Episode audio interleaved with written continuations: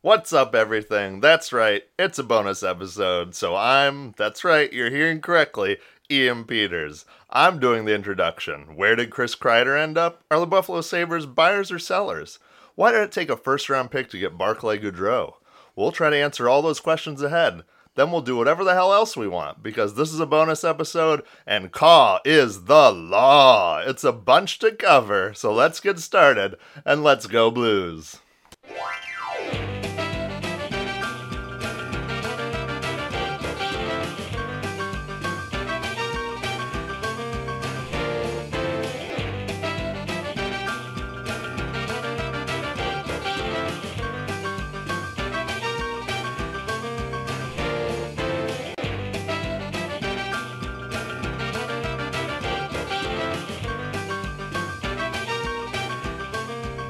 Welcome back, everyone. It is Monday, February 24th. Ian's already talking about fat pieces of meat.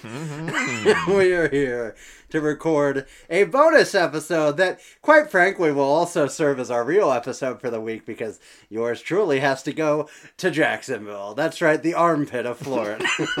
Which is, man. A work treat, but it's a gorgeous city. It's the, Lovely. The uh, largest or oldest, one or the other, contiguous, maybe both.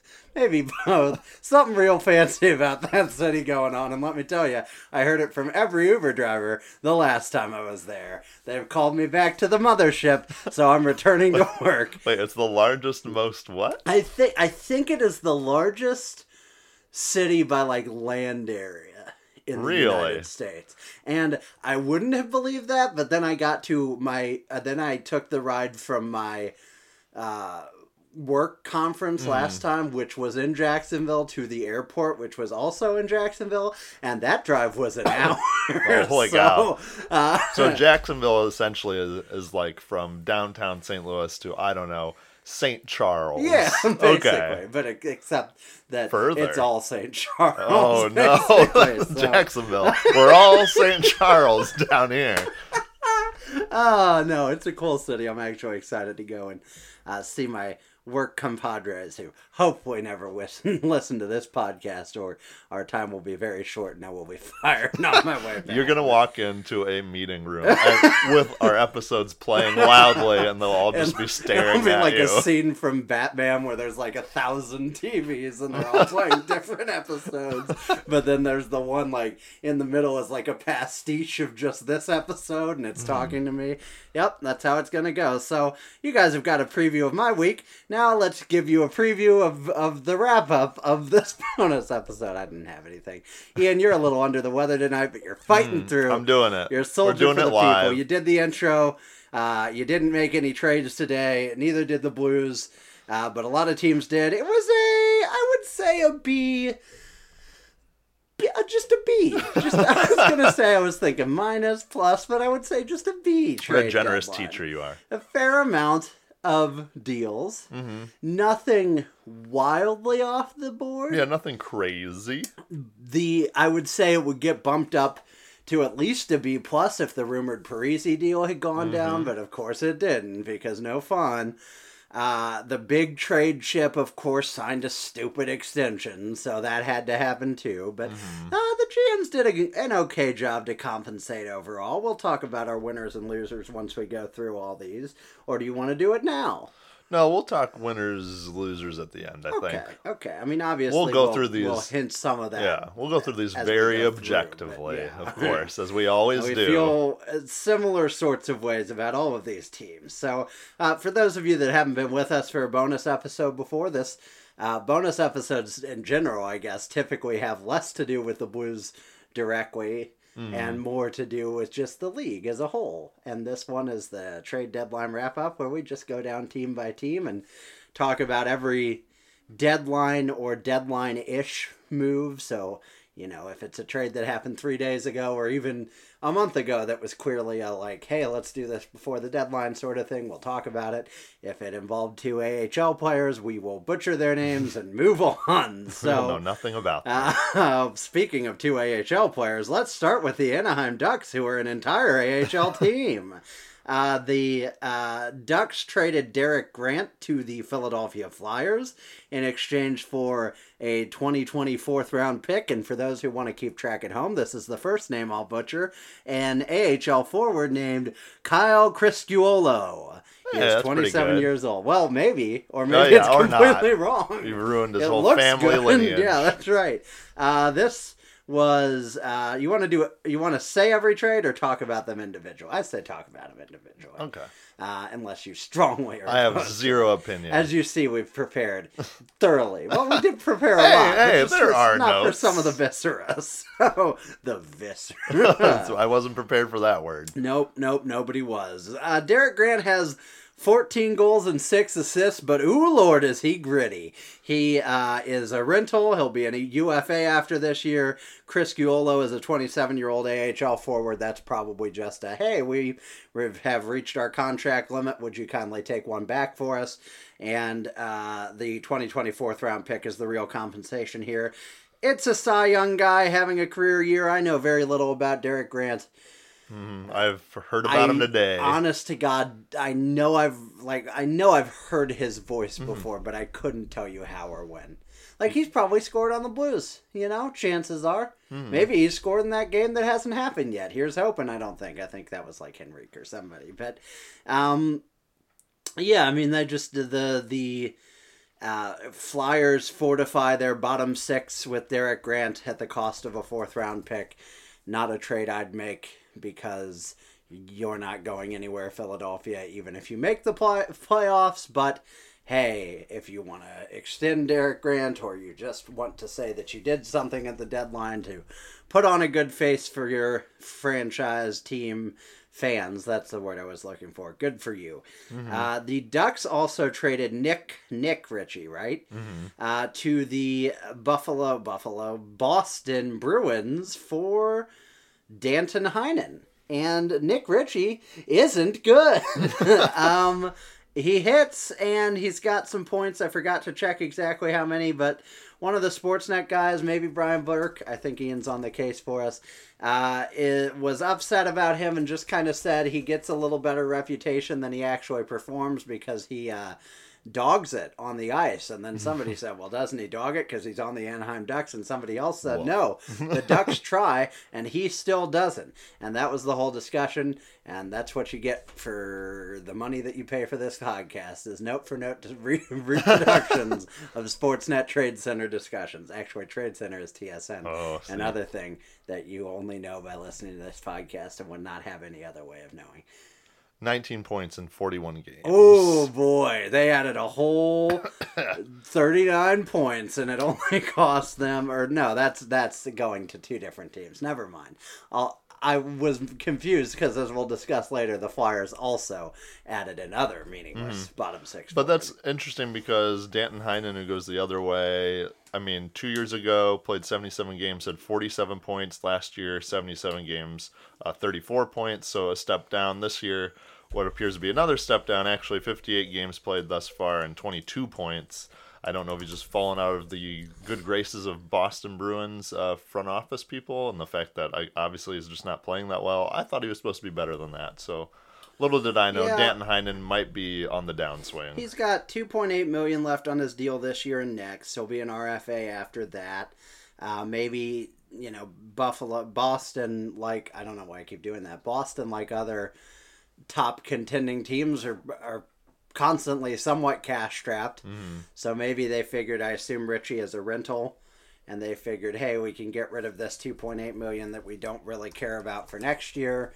Get a player we like a little more in Ritchie, who is not a rental but costs nine hundred thousand less, and uh, you know, kind of decide where we want to go for there. I don't really care, but I think I'd rather have Heinen if you were just going to offer one to the Blues. So I don't know. Take that as the deep analysis that it clearly is. Yeah, so Boston fucked up. Yep, that's the that's the long and short of it. Uh, the Ducks also traded Devin Shore to the Columbus Blue Jackets for Sonny Milano. Next, they traded Matt Irwin to uh, the Nashville Predators for Korbinian Holzer. Next, Sonny Milano though is one of those players from like NHL. I don't know, pick a number fourteen that had very high potential at the time, and I just remember for being, oh, he's going to be a great player, but he didn't become a great player. It's so sad. The uh, speaking of those kinds of players, the Ducks also acquired Christian Djoos for uh, Daniel Sprong, who certainly fits that mold. But even Daniel Sprong even fit that mold in the real NHL, uh, but never quite. Yeah, what's becoming of Daniel? like, where was he? He was with Pittsburgh, Pittsburgh. for a while. Then he came out here in the not the Perron deal.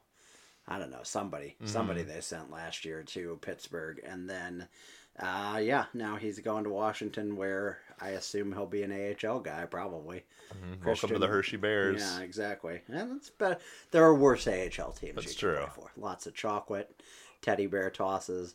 If you want to read about the history of the teddy bear toss, I've got a great article on the Hockey Writers. Boy, do I have an article for you.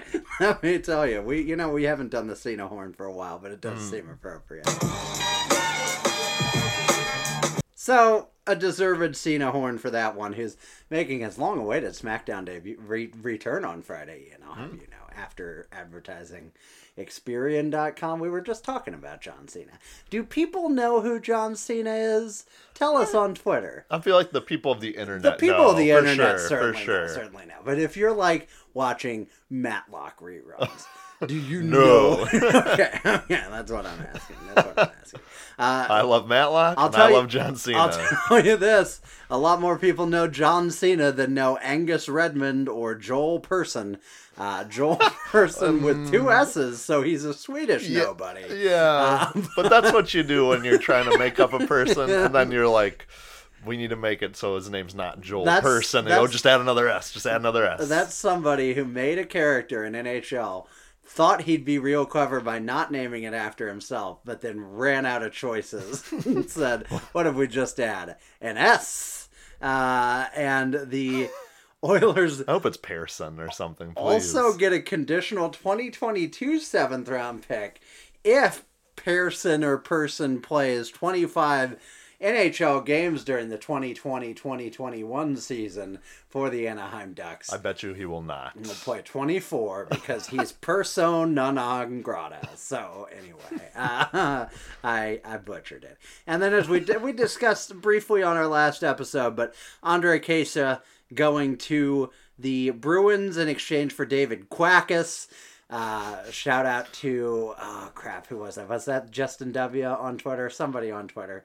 Sorry if I'm forgetting who you are. You can excoriate me uh, on the social media. David Quack. Uh, I just accidentally opened FaceTime, closed that in a panic so you don't have to look at yourself. The worst part about owning a Mac.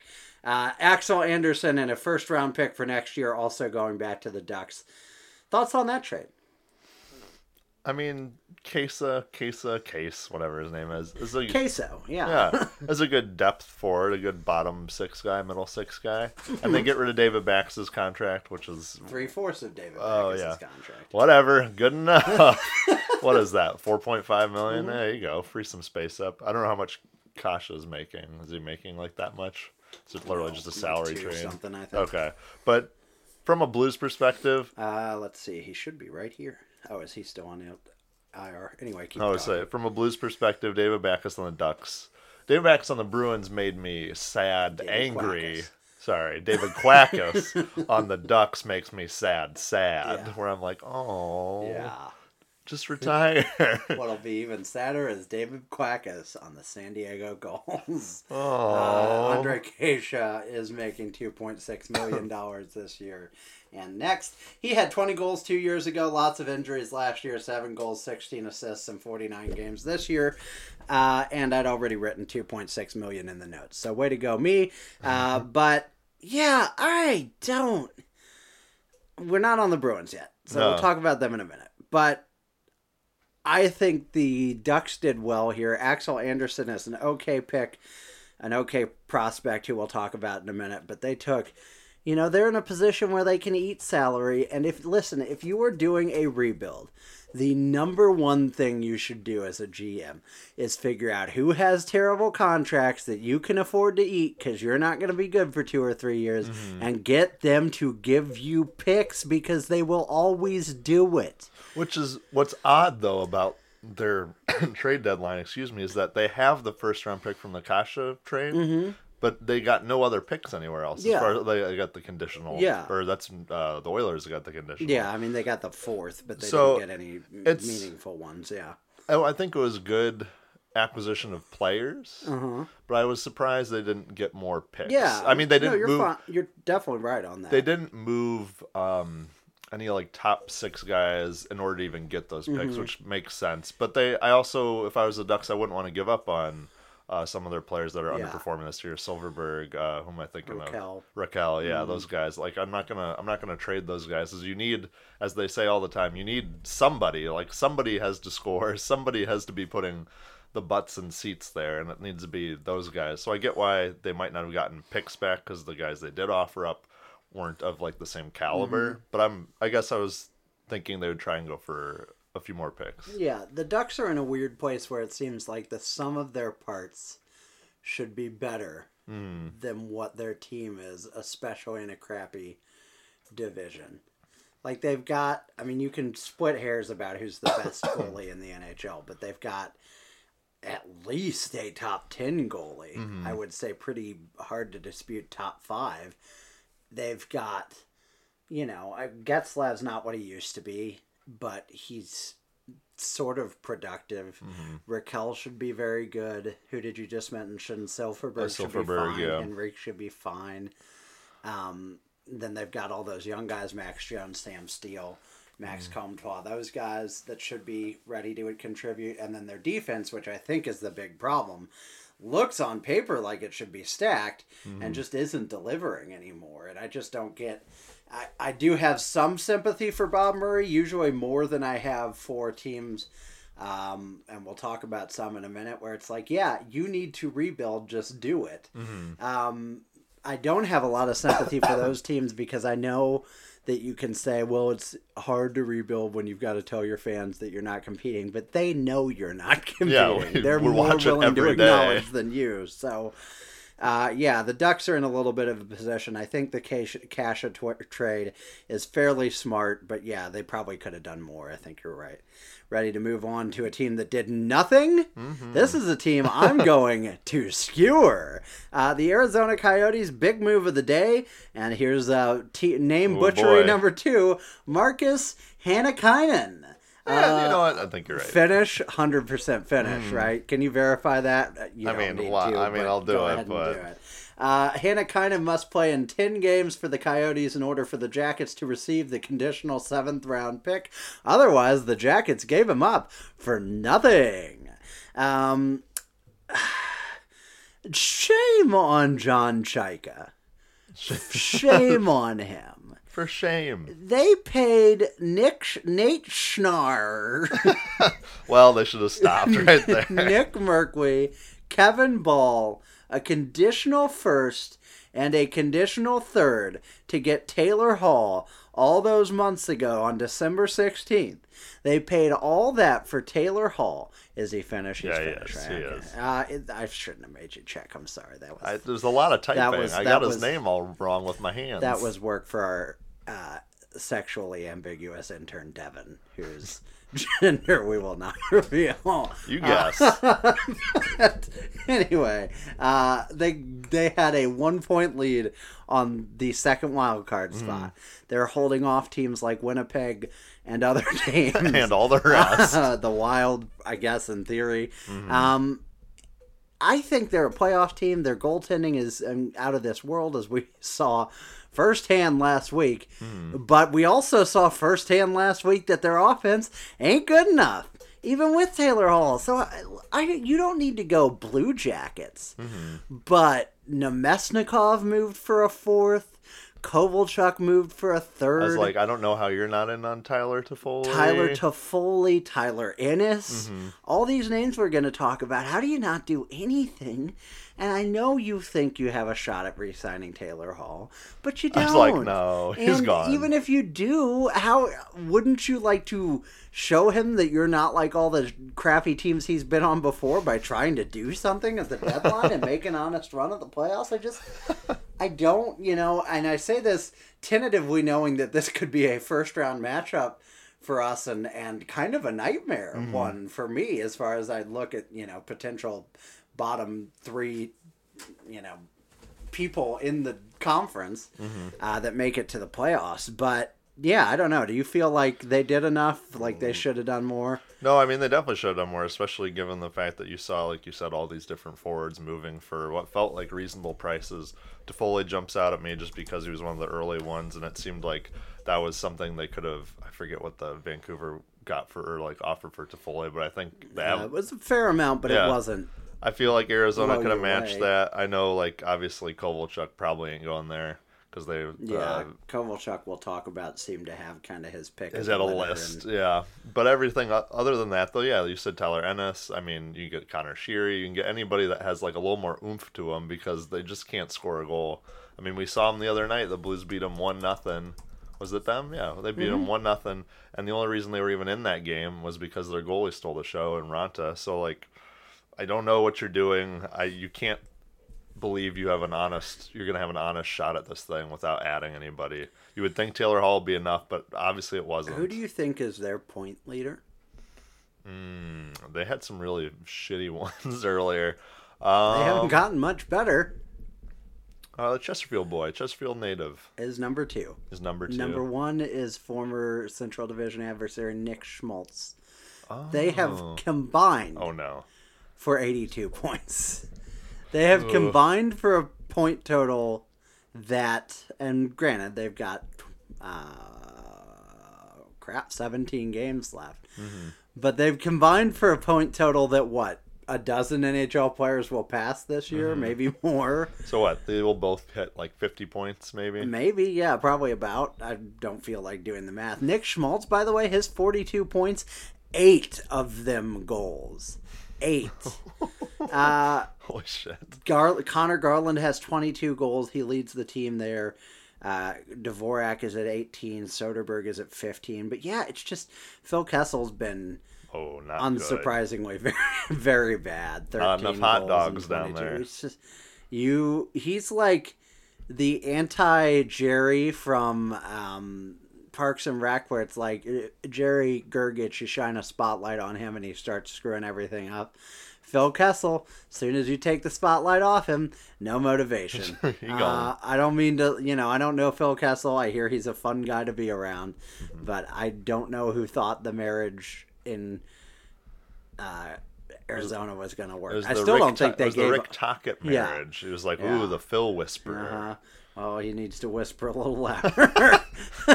Maybe start speaking at a normal tone to Phil. He needs the extra volume. Getting older, he's 32. Uh, I still don't think that was ears. an awful, awful risk to take for them. But yeah, 13 goals, 22 assists in 65 games, 35 points, and a minus 21 on a team where the next lowest guy is minus 9. Now, I, as I will talk about shortly, plus minus is a garbage statistic that you should put no weight in, unless it's on stuff like that. Mm-hmm. Unless you're on a very defensively responsible team and you're 12 points lower than anyone else on the team, then you should put some stock in it. So, in any case, Coyotes should have done more to me.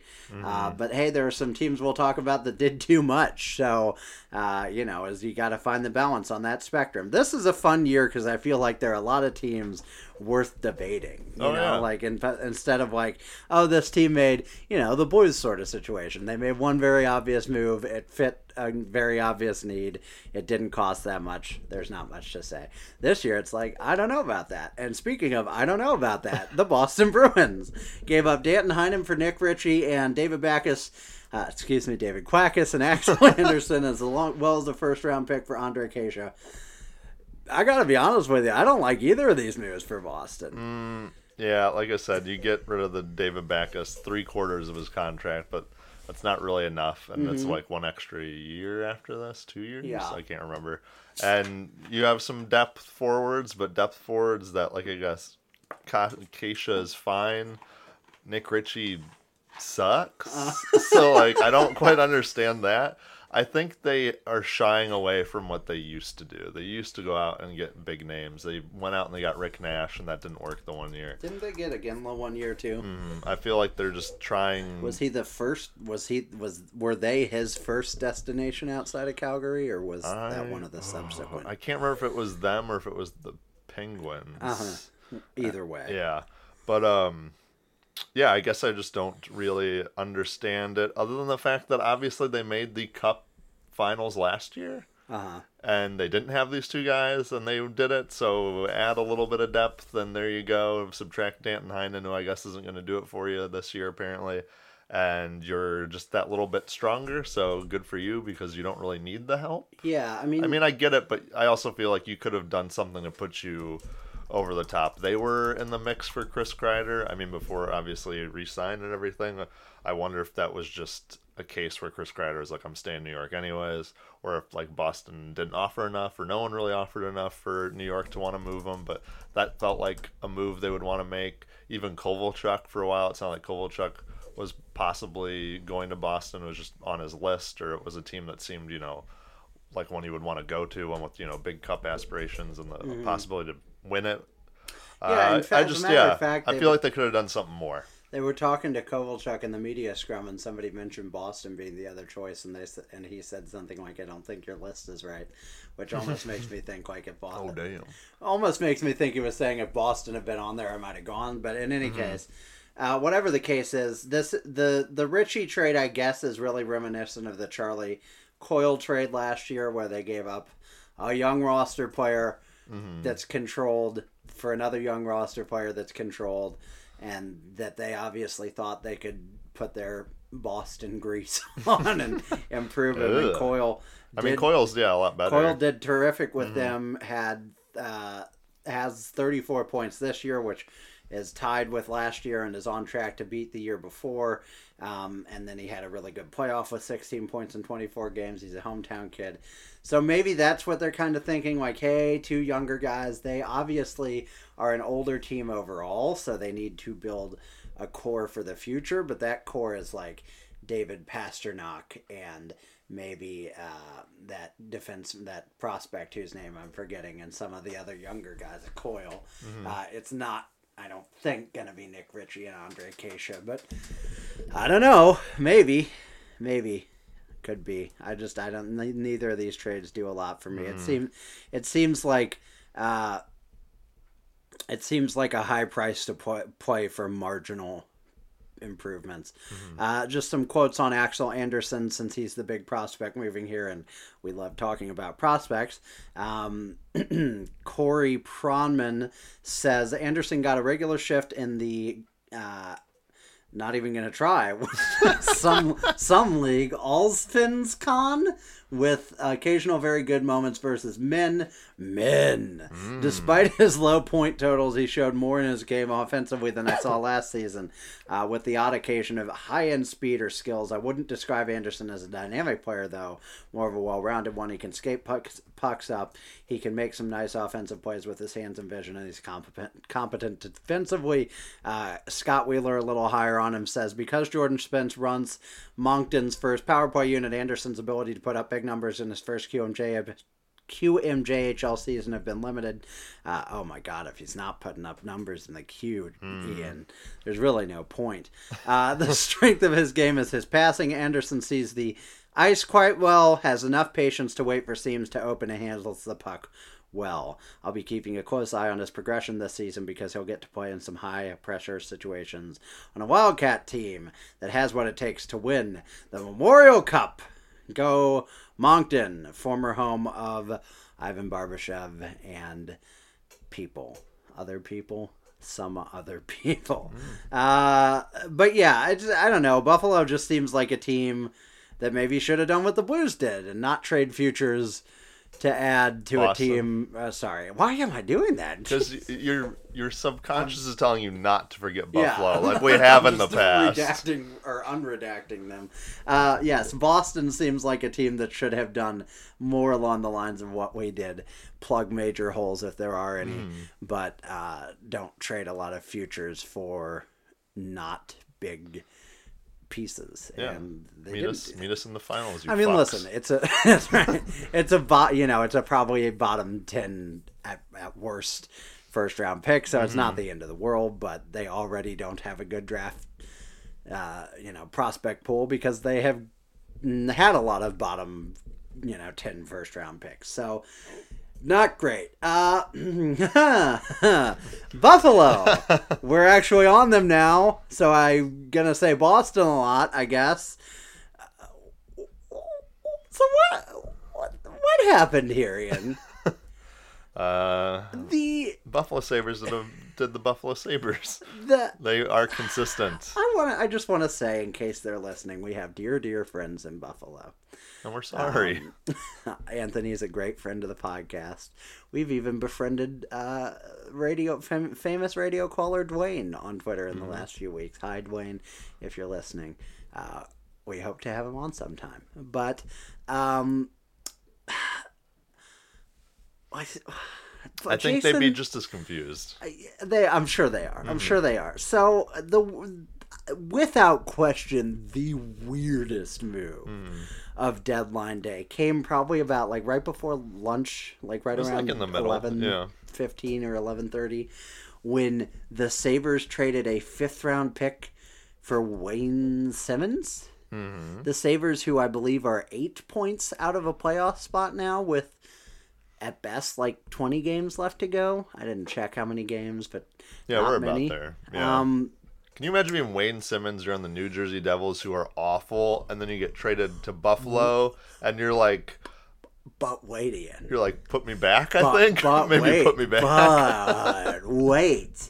Interim general manager Tom Fitzgerald on the Wayne Simmonds trade says the decision was on Wayne himself no. and wanting to get to the playoffs, giving himself a chance to showcase himself in the playoffs. Ian, do you know what that means? Do you know what that means? He believes in Buffalo. No, no, no, no, oh no. no. It means no contender higher on the food chain Mm-hmm. than Buffalo wanted Wayne Simmonds.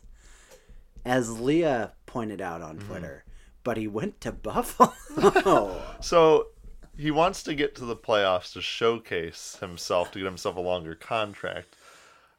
Did he not get to the playoffs with Nashville last year and do fucking nothing? Yes. Yeah, that's and correct. showcase himself in no fashion, Yeah. and thus he ended up on the New Jersey Devils. He's old dusted. He's old Yeah. dusted. And This is David Backes, a different David Backes trying too hard. He's this- trying too hard. My, while my heart goes out to him because Yeah. I'm not that far from 32. I don't know what I'd feel like if they were like, you know, I write for a living. If they were like, you know what? You don't write good enough no more. Maybe I don't, judging by that sentence. But Maybe you go right for the Buffalo but, like, Gazette. and but and I realize when your earning potential is in the millions, Hmm. and you realize at 32 that you thought you'd be earning, let's say two million ish a year until you were 37 on average, and then you're at 32 and you're thinking, oh crap, the well seems to be drying up. I get that, but. Dude, have some self respect. I do wish. Don't base your financial planning upon how your body holds I up. I do wish more NHL players have had the had the self respect that some NFL players say have, and just do the Luke Kuechly where it's like, I'm at the top of my game, but screw it, this is too Yeah, dangerous. and I made my money. I made a lot of money. Wayne Simmonds, you know, whatever money he's not going to make between now and 37, he's made more than I'll ever make between, you know, 18 and 32. so it's just, ah. So, but here's the thing. As weird as it is, as inexplicable as it is, that's a no risk move for the Sabres. Yeah. It's a fifth round pick. It only becomes a fourth round pick if they make the playoffs. And if you miss, make the playoffs, that's the dream scenario, right? So, no, no big, you know, No, stupid, but no I was say yeah, it's not. It's a very low risk for both parties, Yeah. but also It's the most Buffalo move where it's like, what? Yes. Was this really helping you? the Buffalo also the Botterill Express went through uh, the Scandella negotiations in early January. They flipped Marco Scandella to the uh, Canadiens, as you know, who later flipped him for a second round pick. They flipped him for a fourth round pick and then promptly spent that fourth round pick on Michael Frolik because they had to have Michael mm Frolik. Ian, could you look up Michael Frolik and find out what he's done on the Sabres while I keep vamping here? So that was a bad look, obviously, for uh, Botterill. And but then on the other hand, uh, this Conor Sheary and Evan Rodrigues for Dominik Kahun trade, I actually kind of like. Mm-hmm. Uh, Sheary is a player that is an unrestricted free agent after the year, and let's face it, unrestricted free agents probably not going to stay in Buffalo right now. Evan Rodrigues, I know Anthony loves him, uh, but uh, was not fitting into the system under Ralph Krueger and specifically requested a trade. So he's not re- he's not extending as an RFA this summer.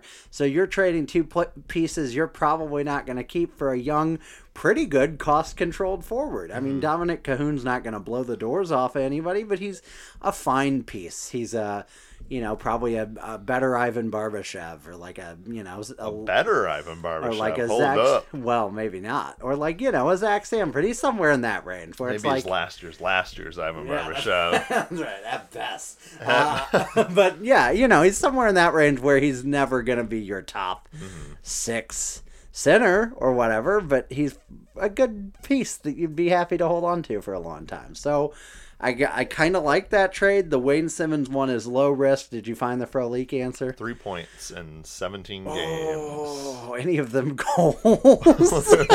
one is a goal.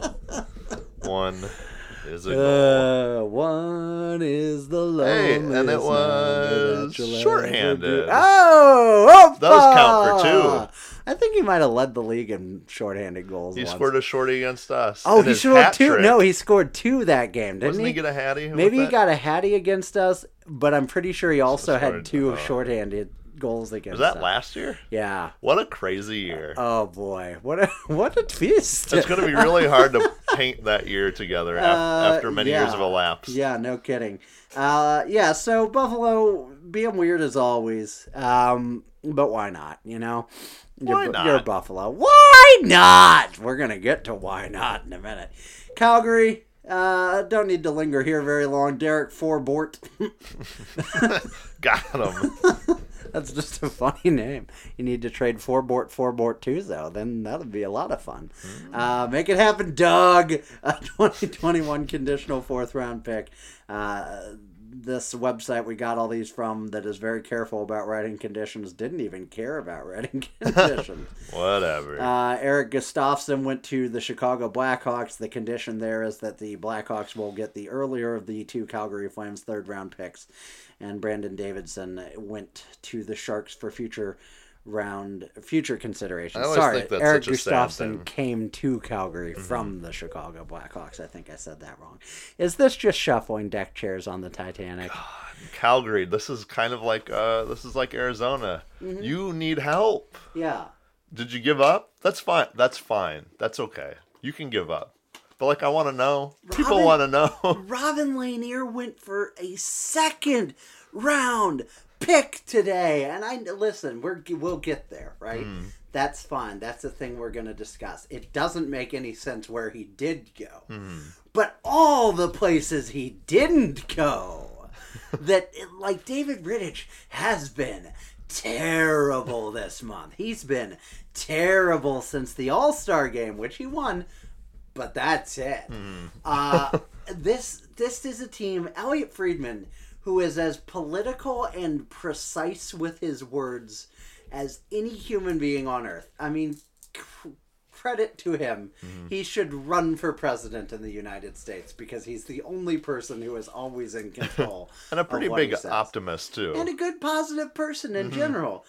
Was asked point blank by Jeff Marek on their 31 Thoughts trade deadline episode, which is way better than us, but it's before the trade deadline, Yeah, so they don't know what's going to happen. Way to But go. They kind of do, but they don't. Way to go, Uh, Nostradamus. Way to go. Marek, uh, we've been we've been in, improved from the Stradamus on the last Hmm. episode. Folks are gonna have to check that one out for themselves. Why don't we name the Why don't we name the episode Oh, that? Oh, I didn't think about it. Oh, no. That's everyone's fault. Oh, we screwed up. Uh, Way but, to go, Devin. Uh, Devin will not go to heaven, as they say in Inside the Fire. But in any case, uh, yeah, Marek asked Friedman point blank, "Is this the Devils' last or the Flames' last run as with this group?" And Fried was just like, "Yeah." Yeah, it probably Pretty is. much. And Gaudreau, there was all that drama about him removing the flames from his uh, profile. He also left practice today, and that was a big chaos. And then it, he came back and said he just needed to pee, so that was fine. You can't leave the No, ice you on shouldn't. trade He- deadline he day. was Pee your pants. He Just was- pee your pants. He was trolling. Yeah, right? He yeah, knew what he knew it, he knew it. He came back and he was like, "I didn't think it was going to be that big a deal." That's the kind of cutesy bullshit you will get traded for, okay? So quit your shit unless you want to pack your shit and get the fuck That's out of. Calgary. That's right. Uh, Eric Mike Commodore. Uh, Insider. Gustafsson is a very good offensive defenseman and a very poor defensive defenseman, Mm-hmm. which I don't think is what Calgary needed. I don't get any of this. I don't Uh. think they like overpaid for Erik Gustafsson, especially, Mm-hmm. but who cares? There's some fine lines that have been drawn, I think, in terms of like who's a real cup contender and who's gonna just, you know, make the playoffs. Yeah. Ah, wow. And we'll have to when we do our winners and losers, we'll have to look and pick an actual eight that are going to stay in. Let's do that. Let's call Mm-hmm. That audible on the fly. Uh, Carolina Hurricanes. Let me read these trades, and then you can tell us what you thought, uh, because I feel like I've been rambling a lot. Vincent Trocheck, one of my favorite players in the league, because he's very good at fantasy hockey, but I'm not sure he's good at real hockey. He goes to the. Carolina Hurricanes for Erik Haula, Lucas Wallmark, Eetu Luostarinen, and Chase Priskie. Is Priskie. Priskie gonna get the hell out of here? uh, Brady Skjei goes to Carolina in exchange for a first round pick. Uh, the Hurricanes will have the choice of deciding whether it's their pick or the Toronto Maple Leafs pick. I like how the last trade it was phrased so that um, it wasn't, you know, so that it was the higher pick, mm-hmm. but they didn't phrase it in this one so that it's the lower pick. Like Carolina could be looking at the 21st, 4th, and 28th pick and think, you know what, we'll give you guys the 24th. Yeah, we'll we've had a good run. Uh, but in any case, uh, they also got Sami Vatanen as the deadline came and passed. Uh, the conditional fourth round pick coming to them is conditioned on how many game Vatanen plays. If he hits a certain amount, then it becomes a third round pick. They also get Fredrik Claesson, and they also give up Fredrik Claesson and Johnny Kuokkanen uh, to the New Jersey Devils. And then earlier this week, they did a meaningless Julien Gauthier for Joey Keane trade. But those three players, they get Trocheck, Skjei, and Vatanen. What does that tell you about the Carolina Hurricanes, Ian? Their uh, their back end is injured. They, they fell true. they fell on their back end and they injured it. Um, Dougie Hamilton's out for an extended period of time. I don't know what the deal is with Brett Pesce. I'm not sure what he hurt or how long he'll be out. But out long enough that they said we need to get two defensemen. They got Brady Skjei. They got Sami Vatanen. Brady Skjei seems like a high price, or it seems like a high price for Brady Skjei for a first round pick. But again, as I think you told me, he's cost controlled for how like time, like three oh really? Holy cow! So I guess I guess that kind of makes sense. I think because over Except, except all numbers, he's not good. Is that he's bad though? so I don't know. What's who's the uh who's the defenseman that Toronto traded to Ottawa? And they just got rid of Oh, um, not Zadorov, the other one. Mm-hmm. Uh, Zaitsev. Zaitsev. This feels like a Zaitsev move where it's like, oh shit, we committed this a little bit of money to this guy for way too long. Get rid of him. Uh-huh. Brady Skjei, I think, probably playing on their bottom pairing. Sami Vatanen, probably playing their top four. I'm guessing he is a righty, where Brady Skjei is a lefty. I think. Yeah. Um, those are fine moves. I get why they did them. The Vincent Trocheck move is what caught my eye. I think a lot of people's eye. In fact, this was the one that felt the weirdest to me in terms of like that the Florida Panthers moved him at all. But Vincent Trocheck hurt his ankle last year, and I think sometime towards the latter end of the year. He came back. He didn't look that great. He didn't look that great this season so far with the Florida Panthers.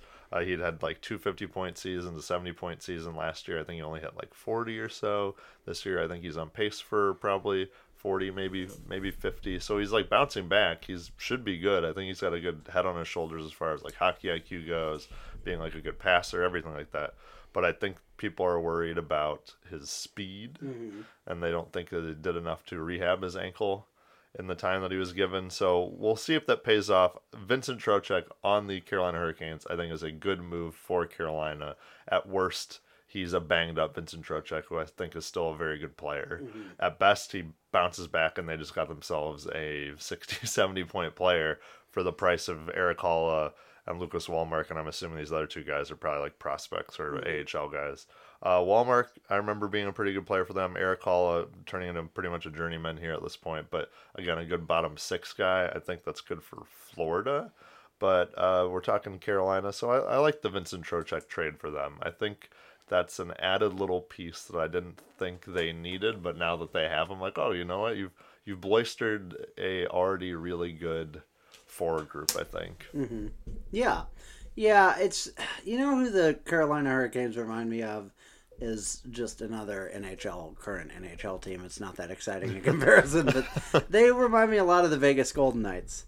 Especially like last two years ago into this year for Vegas and then last year into this year for Carolina. It's like Vegas was good enough to go to the cup in their first year. Hmm. And yeah, some of that was magic, right? They probably Yeah. weren't that good a team. But then they just kept tinkering so that the team that they expansion draft with drafted with two years ago is like all but re- unrecognizable now. Mm-hmm. And they had to go get max pacioretty and paul stastny and some of those people so they let guys like david perron walk and they had to trade guys for cap reasons and and they keep moving and it's just like fine like they're not ruining their team mm-hmm. but these guys what a weird time to go all in when Brett Pesce's seriously hurt, when Dougie Hamilton's seriously hurt, when both of your goalies are hurt significantly. I know they, uh, I think they believe uh, Alex Nedeljkovic. I don't know if I'm pronouncing that right. It's a ridiculous name, but I know they think he's you know a potential goalie of the future type. But you don't want to. And not every AHL goalie is just going to be Jordan Binnington and just be fine with like suddenly I'm an NHL starter now, you know, like um It's weird for them to load up, especially in a season two, like you said, with all those injuries, but also during a season when everyone else minus Columbus Blue Jackets in their division loaded up and better. Mm-hmm. Like Washington loaded up, Pittsburgh loaded up, uh, Rangers obviously offloaded, Islanders loaded up. Like all these guys are loading up on players, and they were already what I think are probably a better team than you are. Mm-hmm. And you I don't know. Yeah, it feels like your team was good enough as is. You didn't have to make these moves, especially some of the defenseman moves. Like Brady Skjei's there for too long now.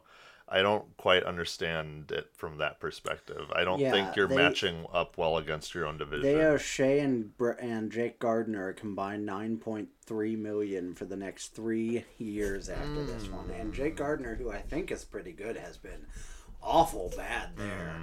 And Brady Skjei I don't think is pretty good. so what's he going to do there? It just seems like you guys had a really really good team and I think I don't know I'm not an expert but it seems like in both the Vegas case and the uh Carol I know in the Carolina case they've got kind of the the you know o- overseer owners that are Mm-hmm. like hey what are you doing with my baby do more stuff you know poke it with a stick. That's what it and, definitely feels like. and I think They got to always be contenders, so they always got to be moving Yeah. pieces around. and it's like fine but like why you've got a good team you know it's not probably going to win the cup this year. It had a really great run last year. Sit on it a year. Uh, I think Trocheck's a great ad, but and I think Vatanen they didn't overpay for a rental, but Skjei to me is like, wow, why? Uh, but I guess we'll uh, move on for now. The Blackhawks uh, sold but did they get good value? They did not. they traded Robin Lehner at the very last moment for Malcolm Subban, uh, Slava Demin. I'm sure that's not how you pronounce it, but that's how I'm going to pronounce it. And a second round pick. uh, they traded T.J. Brennan for or Nathan Noel to get T.J. Brennan, and they traded Gustafsson to Calgary for that third round pick. Maybe Gustafsson is about the right price. You get the higher of the two third round picks. Go you. This feels like Anaheim again to me, only less moves, where it's like you just didn't. You didn't do the, that much. The Lehner deal uh, was just watching, I think, Trade Center, TSN at that point, and um, at the very last, you know, after the deadline, or like, you know, in the final five minutes sort of thing, one of the guys was like, "I'm disappointed in the in the Blackhawks. I think if you have both Crawford and Lehner as pending on restricted free agents and you don't trade either of them, that's a real you know failure on your part." And it almost feels like uh, Bowman heard that and thought, "Oh crap!" and like made this deal, you know, at the last second. A failure. I haven't been a failure up until this very point. Like, uh, to me, maybe I don't know. Maybe I'm too high on Robin Lehner, because teams certainly seem to pass him out around like an XFL football. Uh, by the way, I went to the XFL game this week. We need to make room to talk about that briefly later on, just because it was awesome. But um, I would rather not have an additional second round pick and have the most honest chance at re signing him. Mm. I don't think he's coming back as a free agent now. No. You know, and and I don't know you're you're not, you are not gonna re-sign Corey Crawford and call yourselves contenders. If you want to re-sign Corey Crawford and just do the hey, remember us? We won three cups. Let's celebrate these players before they go off to death. um, is Stan Bowman, though. He loves keeping those yeah, little fucks around. so that's what he's doing, but mm-hmm. it's a it's a big mistake. Oh yeah. Uh, so yeah, just a weird, a lot of weird stuff for the for the Blackhawks, but not as weird. I don't think it's the Colorado Avalanche who added uh, Vladislav Namestnikov at the cost of a fourth round pick, and that's it. They traded Calle Rosen back to the Toronto Maple Leafs to get backup goaltender Michael Hutchinson, who you couldn't have paid to stay in Toronto any mm-hmm. longer. Uh, big, big fail by the Colorado Avalanche to so me. So, what's their goalie situation right now? Philip Grubauer went down in the Stadium Series game. He is out longer term. Maybe he's back by the playoffs. Pavel Francouz has been very, very, very, very good, mm. but is he just a starter now? And if he is, what do you do when front when Grubauer gets back? Mm. To me, I know it's stupid. I know it seems like, hey, you've got two good goalies, great. I don't think there's anything worse you can have entering the playoffs than any hint of a goalie controversy. Oh yeah, I think it's just We've like seen that. I would rather have one mediocre goalie who I'm sure is my best option, a la Peter Mrazek, than have two pretty good goalies that I'm gonna want to go back and forth between. Um, I yeah, know it could really screw your whole. As as somebody run. called me out on Twitter the other night, well, the Penguins did it with Peter with Matt Murray, but they also did it with Sidney Crosby. And Nathan MacKinnon's good, but I'm not sure he's Sidney Crosby yet. So.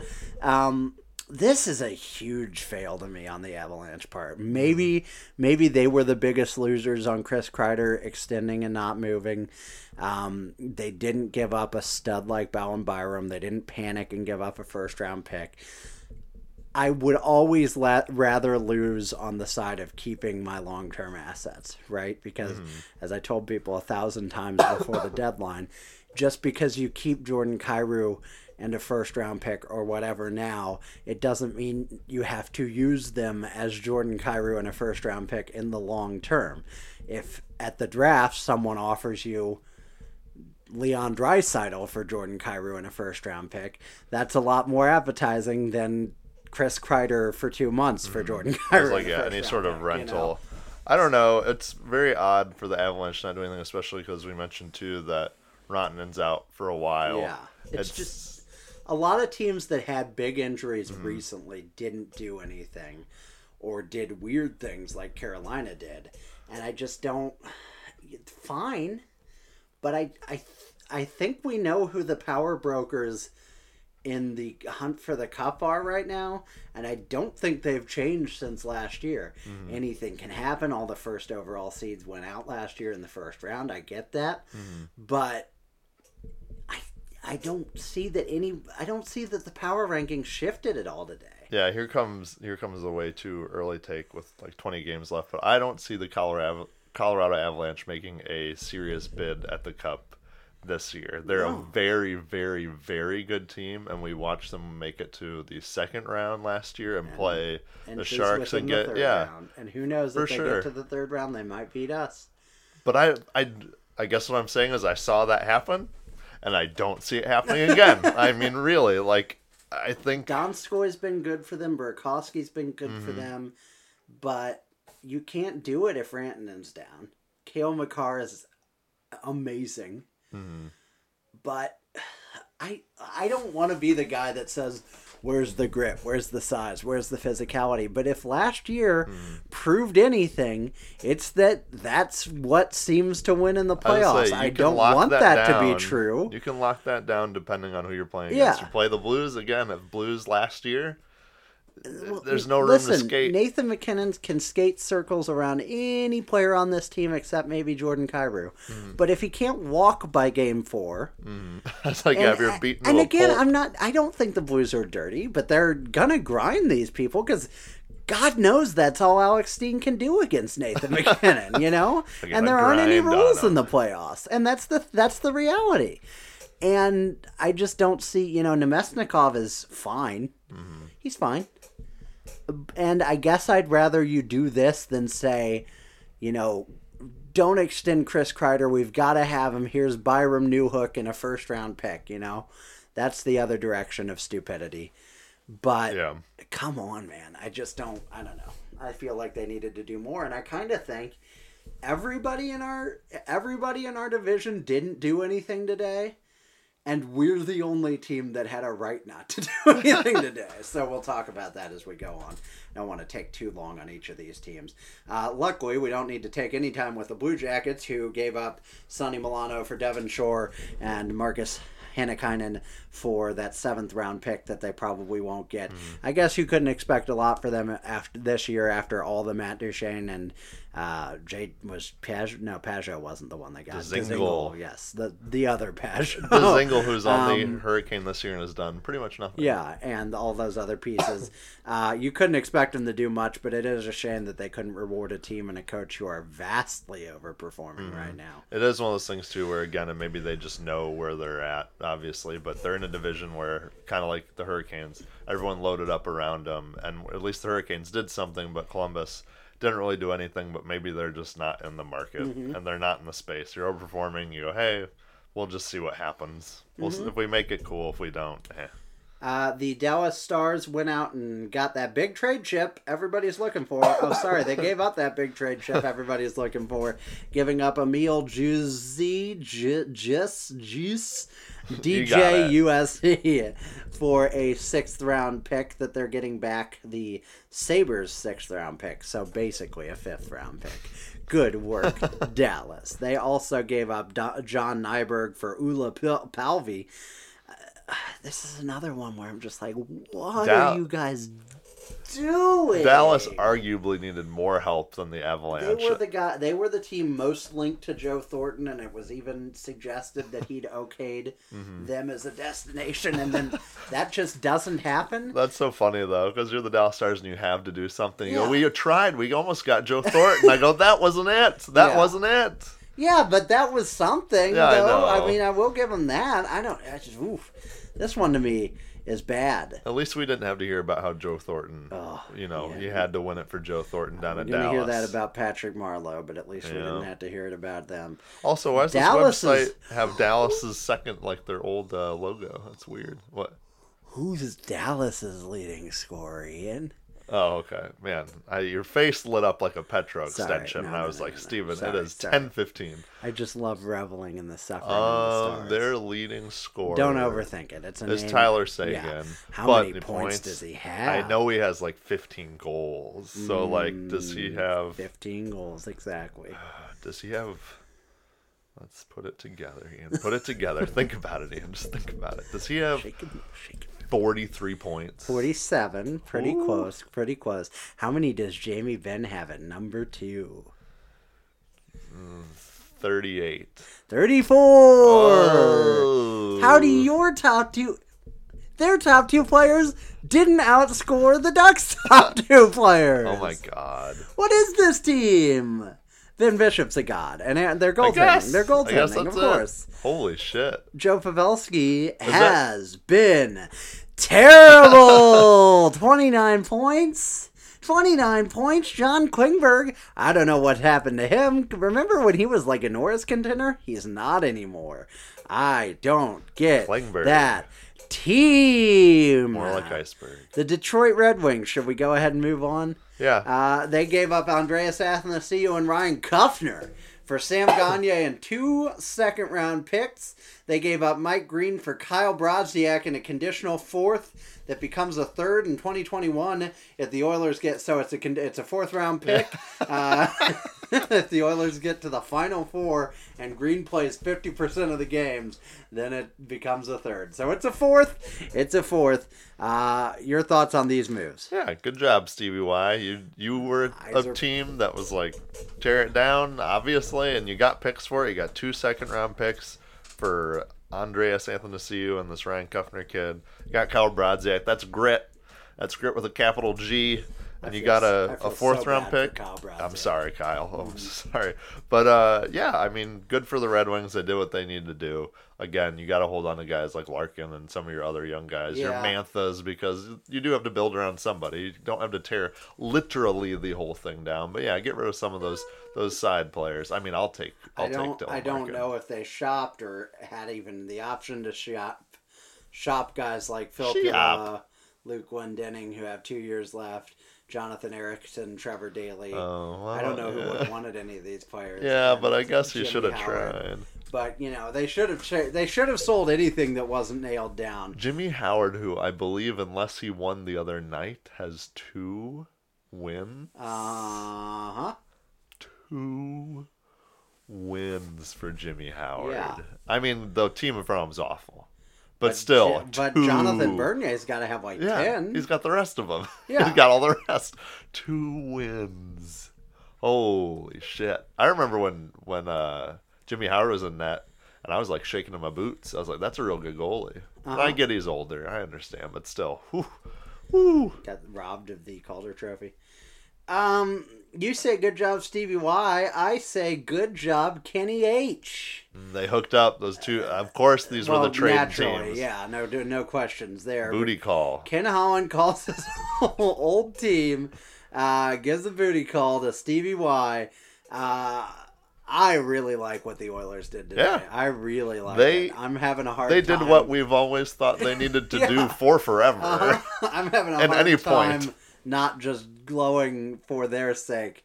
I don't know. I find myself kind of liking the Oilers because, shit, at least they're not the Maple Leafs. I mean, that they- should be my that's my team motto for every team.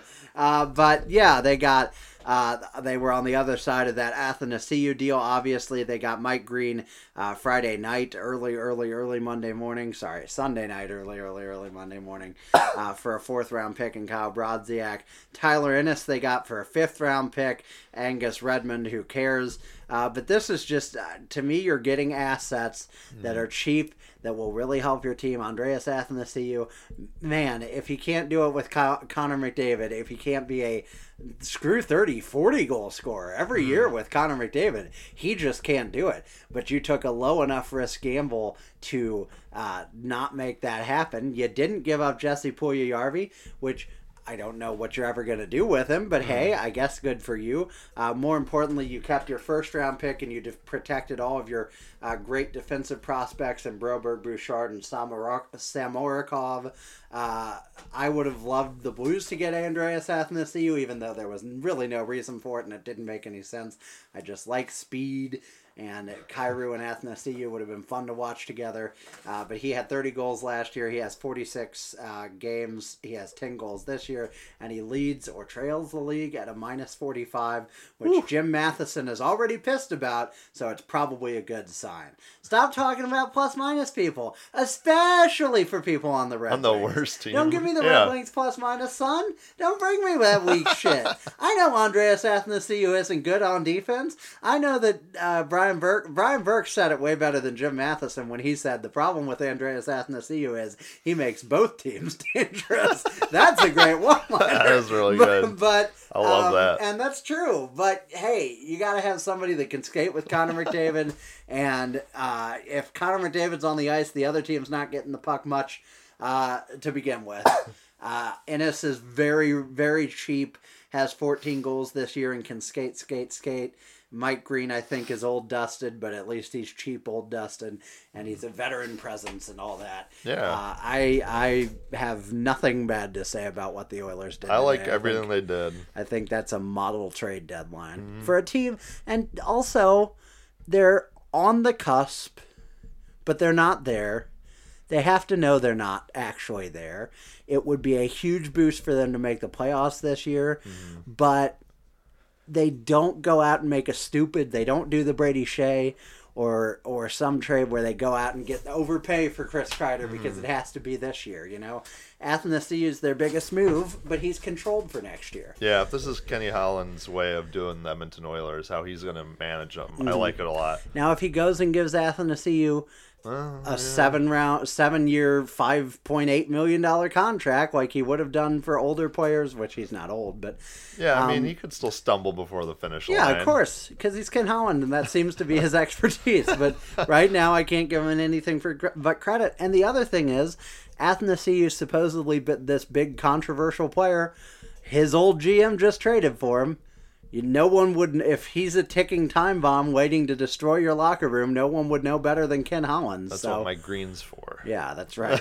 Man, Edmonton Oilers, I got to tell you, I think I tweet. Sorry, go ahead. I was like, as much as I would like to see the Battle of Alberta in the playoffs, Uh-huh. I got to tell you, I don't think it would be particularly close. I think Edmonton just runs over Calgary. Except Matthew Tkachuk's got that Oh, boy. The How one, much truculence could Matthew Tkachuk truck if Matthew Tkachuk What? could truck truculence? what's his truculence per 60? That's so off the Charts charts. of- oh, the bar graph. They haven't invented Off. numbers high enough to measure his truculence. I would love to see the Edmonton Oilers play the Vegas Golden Knights in the series. I think that would be Vegas hot. lights. Yeah. That would be a hot ticket. Man, I'm excited for this year because li- uh, listen, I'll still agonize over every Blues game, obviously, but like last year, like uh, truth be told, the pressure's off for us. Mm-hmm. If we get bounced in the first round, what am I going to be pissed? I mean, probably a little, but like we, we say that. I'm telling you right? now, we're clipping that part. Yeah. We're clipping that part to play in the first playoff loss. What am I going to be pissed? That's right. Fuck.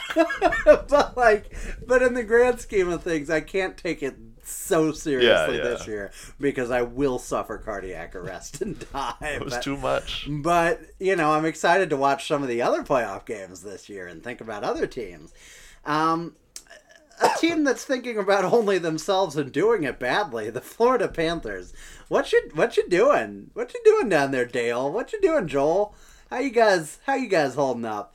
I don't know why you go ahead and trade Vincent Trocheck right now and don't get more than this. I don't know how you do that. They sold too. They sold They too sold low. way too low on him. Uh, they got Emil Juice. They got Da- Danick Martel for Anthony Greco. And they traded Denis Malgin, who didn't ask for a trade, but he did, but he didn't, but he But- did for No. Mason Marchment. Hmm. Swing and a miss. Anything more to say Nah. on them? I mean, they, them and the Toronto Maple Leafs are in a head-to-head battle of who doesn't want to make the playoffs, and yes. They're both trying real hard to They're- miss the playoffs. they don't want to be in that spot. So Um, I think I think Florida did its best to And try to, stay out. To their credit, either one of them is just a sacrificial lamb for Toronto for Tampa Bay. Yeah. And I know what you're thinking, but Tampa Bay got swept in the first round last year. It ain't happening again. Oh, not I don't to know these that they're getting teams to either. the final, but it isn't happening again. Uh, It's like Columbus had some gumption. These other two teams, not so much. I'd enjoy Tampa versus Toronto because at least this year I'd get to hear them bitch about getting pig roasted by another NHL team. Other than the, they can't keep saying, "But the system is rigged." Oh, yeah. Um, the Los Angeles Kings made some good little sell sales here. Don't need to linger very long. Derek Forbat, Forbort for a conditional fourth round pick is great because I've never heard of Derek Forbort. well done on a made up player. Alec Martinez gets two first, second round picks back. That's way too much, so that's a good acquisition.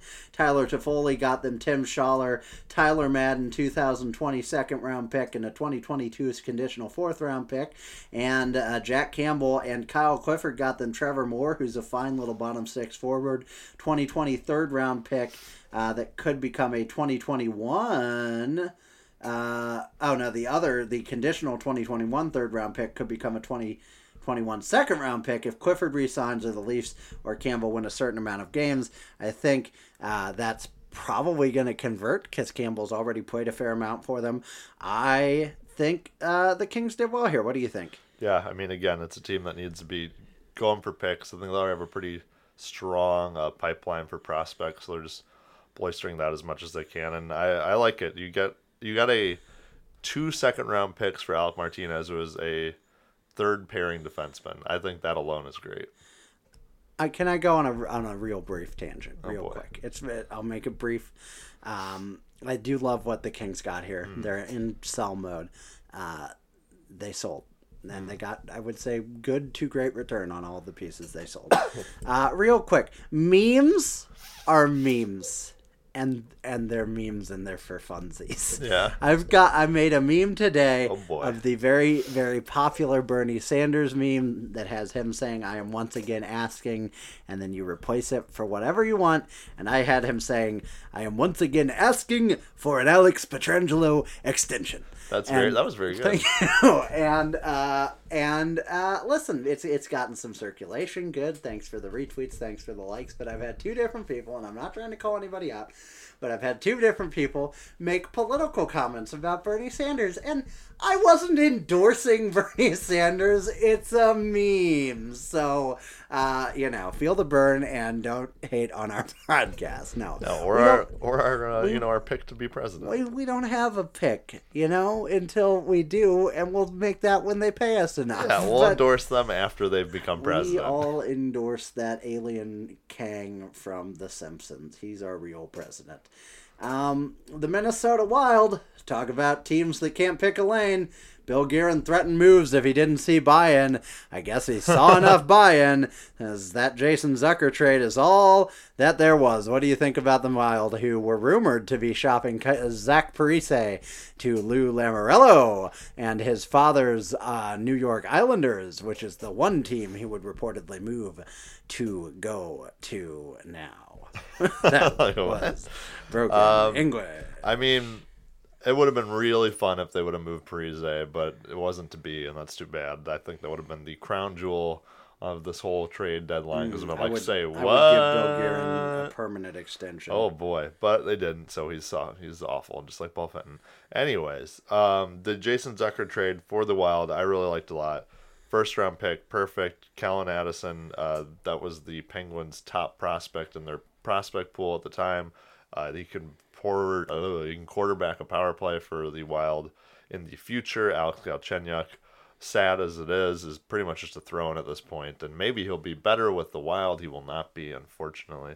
So basically, Calen Addison and a first round pick for Jason Zucker. I think that was a pretty good job by Bill Guerin there for the Wild. I would have thought they would have tried to done done do a little bit more, but uh, you're still you still have a team that's kind of okay, and you're not trading Matt Zuccarello, and you're not trading you're not trading your young guys, you're not trading Greenway or any of those dudes. Yeah. But like, it just felt like maybe they something more, like... but they're too old. I mean, if Zach Parise got moved, it was a miracle because he's just so goddamn old. Mm. So like, Suter's and stuck there, Staal's stuck there.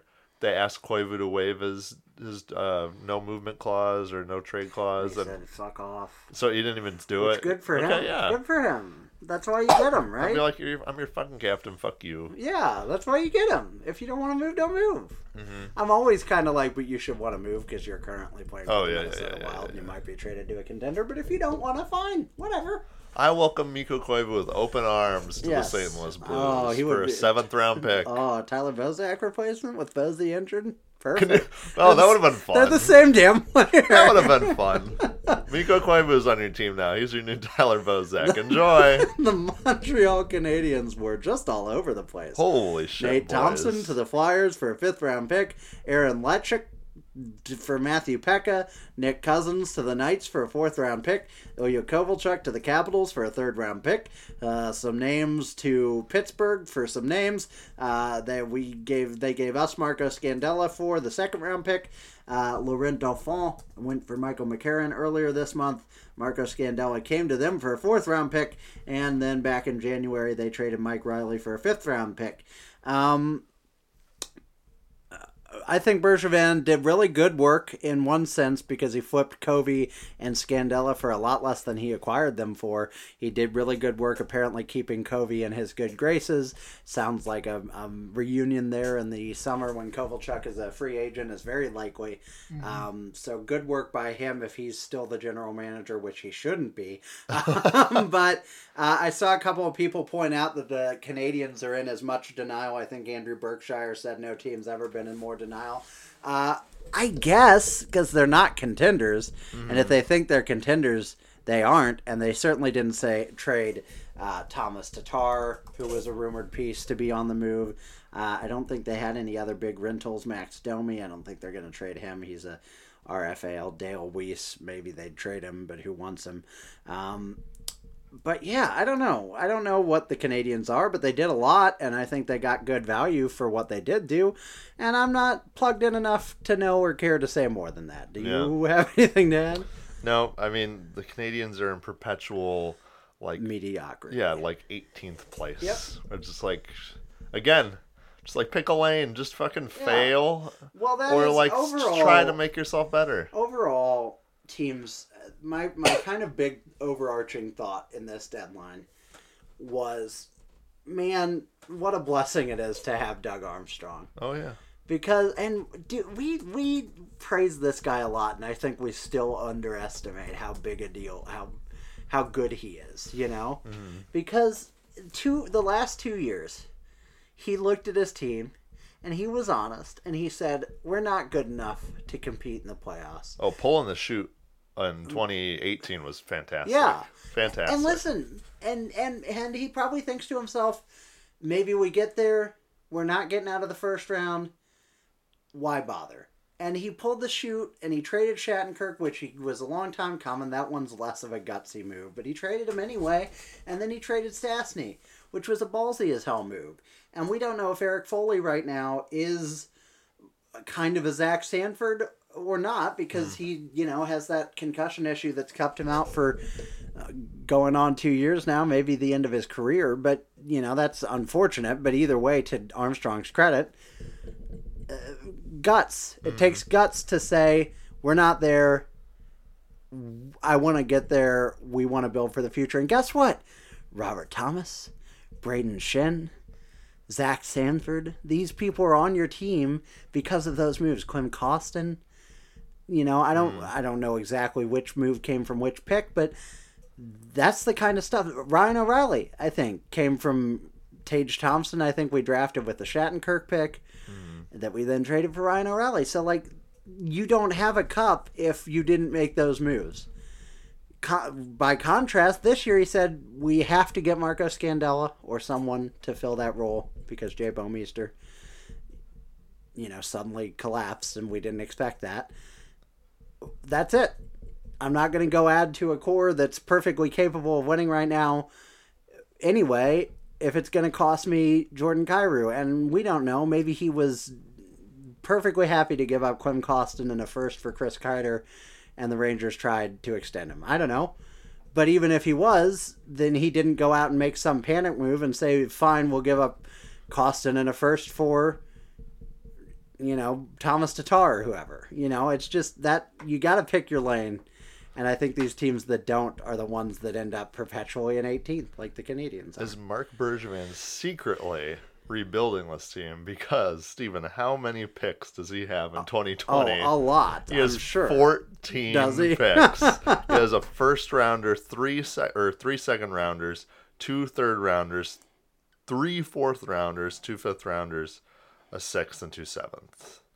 and then next series is a first, or in 2021 a first, a second, two thirds, two fourths, five fifths, or five fifths. Oh, good lord, three fifths. It's like he's loaded up, Yeah, and you know what? but Uh, it's weird. But it's weird because they also have like what is this, 20 million in cap space? and as I but as I just said, you don't have to use 14 picks on 14 draft points. Yeah, you could uh, move those. two seconds can become another 1st Mm-hmm. It can become another player that you control. It can become a lot of stuff. It's a weird place for the Canadiens to be in, and I think we've said this. We've been doing this for almost three years, which is pretty nuts. Yeah, I know. I don't like it. We need help.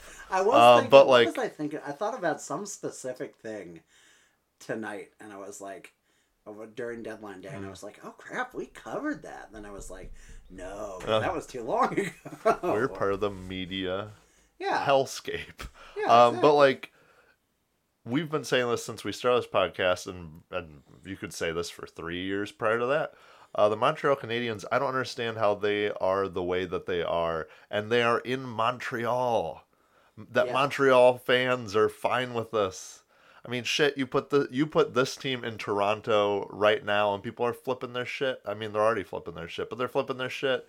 How is Montreal okay with this? Or are they just so far away and speaking a different language that I don't understand?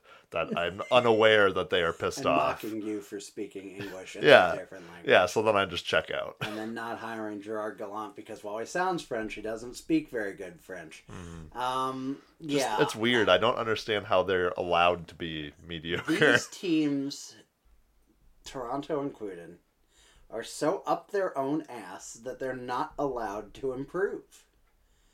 Basically, Hmm. because every move is gonna be scrutinized. So if if uh, Bergevin had traded T- Thomas Tatar today, people would have been calling for his head because they're tired of not making the playoffs. If Dubas had traded Tyson Barrie today, people would have been calling for his head because how can the Leafs be sellers after these huge contract extensions? I really genuinely believe that like those I don't know that we're going to see those teams be competitive in our lifetime because the media machines devour those teams as hmm. we'll talk about in Toronto in a minute. But first, let's go ahead and go to the New Jersey or the Nashville Predators. Almost skipped one. Basically, could have. Korbinian and Holzer not going to move the needle. Neither is neither. Neither is Miikka Salomäki or Laurent Dauphin. All player for player trades. The returns are irrelevant because you've never heard of them. Serious question, Ian: Is this division afraid of us? Is Um, this division looking at itself and thinking, we're not great contenders right now, but we're not going to pass the Blues with one move anyway, so why bother? Because no one in our division made a move of any significance. Mm-hmm. I gotta say, as much as we ragged on this team when they were losing, and as we were right to do, Uh-huh. um, Well, we got hot at, at the right time. yeah, I was like, I gotta say, we we made. we are built for series play. We are built for Yeah. when we're. I'm gonna play you three, four, five games in a row, and you are not gonna like it. We're gonna figure you out, and we're gonna grind you down to nothing. in back to back games, too, we just made two divisional opponents look like AHL teams. The Stars game was a beatdown on a team that's not only arguably the best team in the division, bes- well, not arguably Colorado, second best team in the division besides us, but also the team that took us to the only team really that took us to the limit last year. yeah, and is there a reason that you and I were both able to kind of guess it would be a good game for us, and it just happened that way? Yeah. I think I think that's just the way we as as much as it doesn't make sense because we, went to game seven with them. Sucked for a couple weeks. Yeah. go ahead. I was like, as much as it doesn't make sense because the Dallas Stars took us to Game Seven, and I think they were arguably the hardest opponent the Blues played last year in the playoffs. There's still something about the Blues versus Dallas where Dallas has these really high highs and these really low lows, and St. Louis, generally speaking, the Blues are fairly consistent. Where it's like, you know what? I feel like Dallas sucks, and mm. then they do just suck, and the Blues can weather through that storm. And I think that makes us a very good matchup against them in the playoffs. So long as you go, okay, I hope we're not getting the seven, eight, nine game win streak Dallas Stars. Well, the thing about the Dallas too is like the the last two playoffs that we've gone anywhere. They took us to seven games both times, and then they absolutely laid an egg in game seven. Mm-hmm. Because don't let the fact that it ended 2 1 in double overtime convince you that that game seven was close last year. Mm-hmm. It was arguably less close than the 6 2 or whatever we did in Oh, 2016. Yeah. That was so shocking at the time, you know? Mm-hmm. Like, they're. They have good players, but a lot like Toronto, who we'll talk about in a minute because, folks, it's coming. Um, they don't they don't they don't have whatever the thing is that you need to get over the hump it's not there it's not in tyler seguin it's not in jamie benn See, that's- I think you've them, it's not in articulated it. anybody. Yeah. so Those, that ben team bishop has a fine a core. god in a seventh game Mm. and they've still never gotten farther than the second round They're, they've got good players in their cores core but they do not have winners in their core and I, I know it's kind of arrogant now that the boys have finally won to be like, oh, this is what it takes. But You this kinda, is what it takes. I was like, you kind of do realize what it is Yeah. when it's your team and you go through like the emotional and agony also, of it all. we didn't have winners in our core for a long time, so we kind of get it. Mm. And we had to have guys who were winners drag our non-winners to winnerdom. you know, It is kind of the weird. Like, is Jamie Benn Ryan O'Reilly or is Jamie Benn David Backes? Yeah. You know, where you're like, is this the actual guy that's going to help you in the cup, or is this the guy that you're like you would wish could help you win the Mm-hmm. cup? it seems a little more Bacchusy. The Devils did a lot.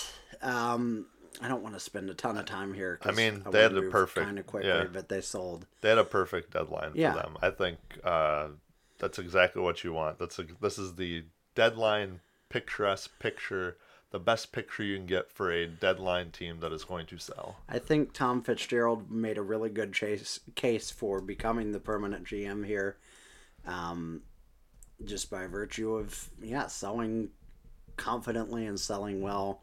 Got way more than he should have for Blake Coleman. Got enough for Sami Vatanen.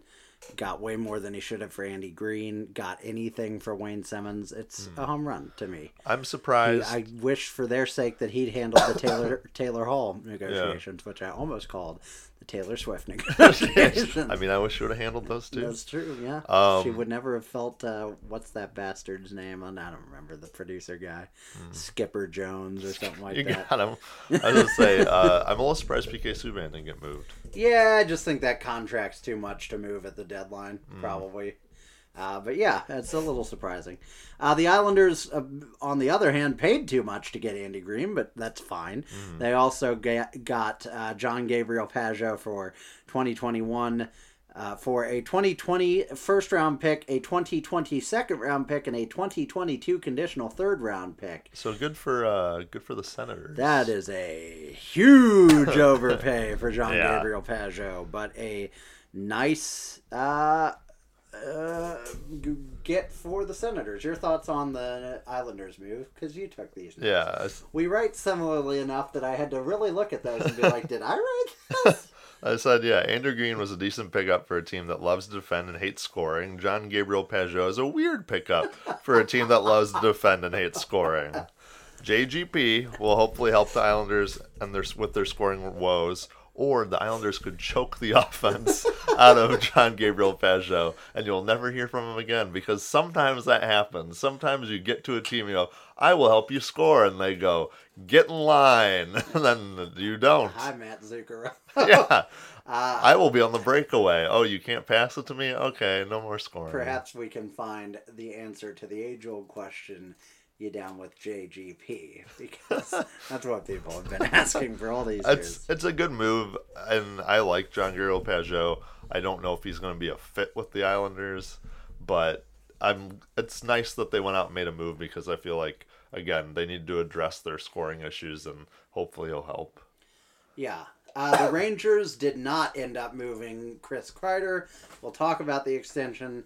I think it's fine. You don't know what offers they actually got versus what they wanted to get. Uh, it was pretty touch and go there at the end, but they got the extension done, and I think it's a good extension. They got a first round pick and offset most of Kreider's salary by trading Brady Skjei, good work. Mm-hmm. Uh, a couple other minor deals, but who cares? We'll talk about the Kreider extension in a minute.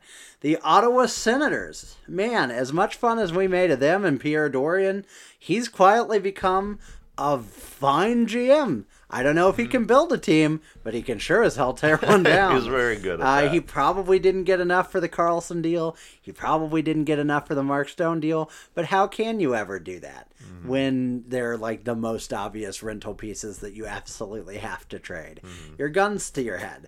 But they got way too much for JGP. Yeah, you know me. They got uh, enough for Vladislav Namestnikov. They got uh, an asset for Tyler Ennis, who was just going to walk. They maybe undersold Dylan DeMelo a little bit, but not much. People ta- out here talking about like they got fleeced. He's like a second line at best defenseman who's a rental.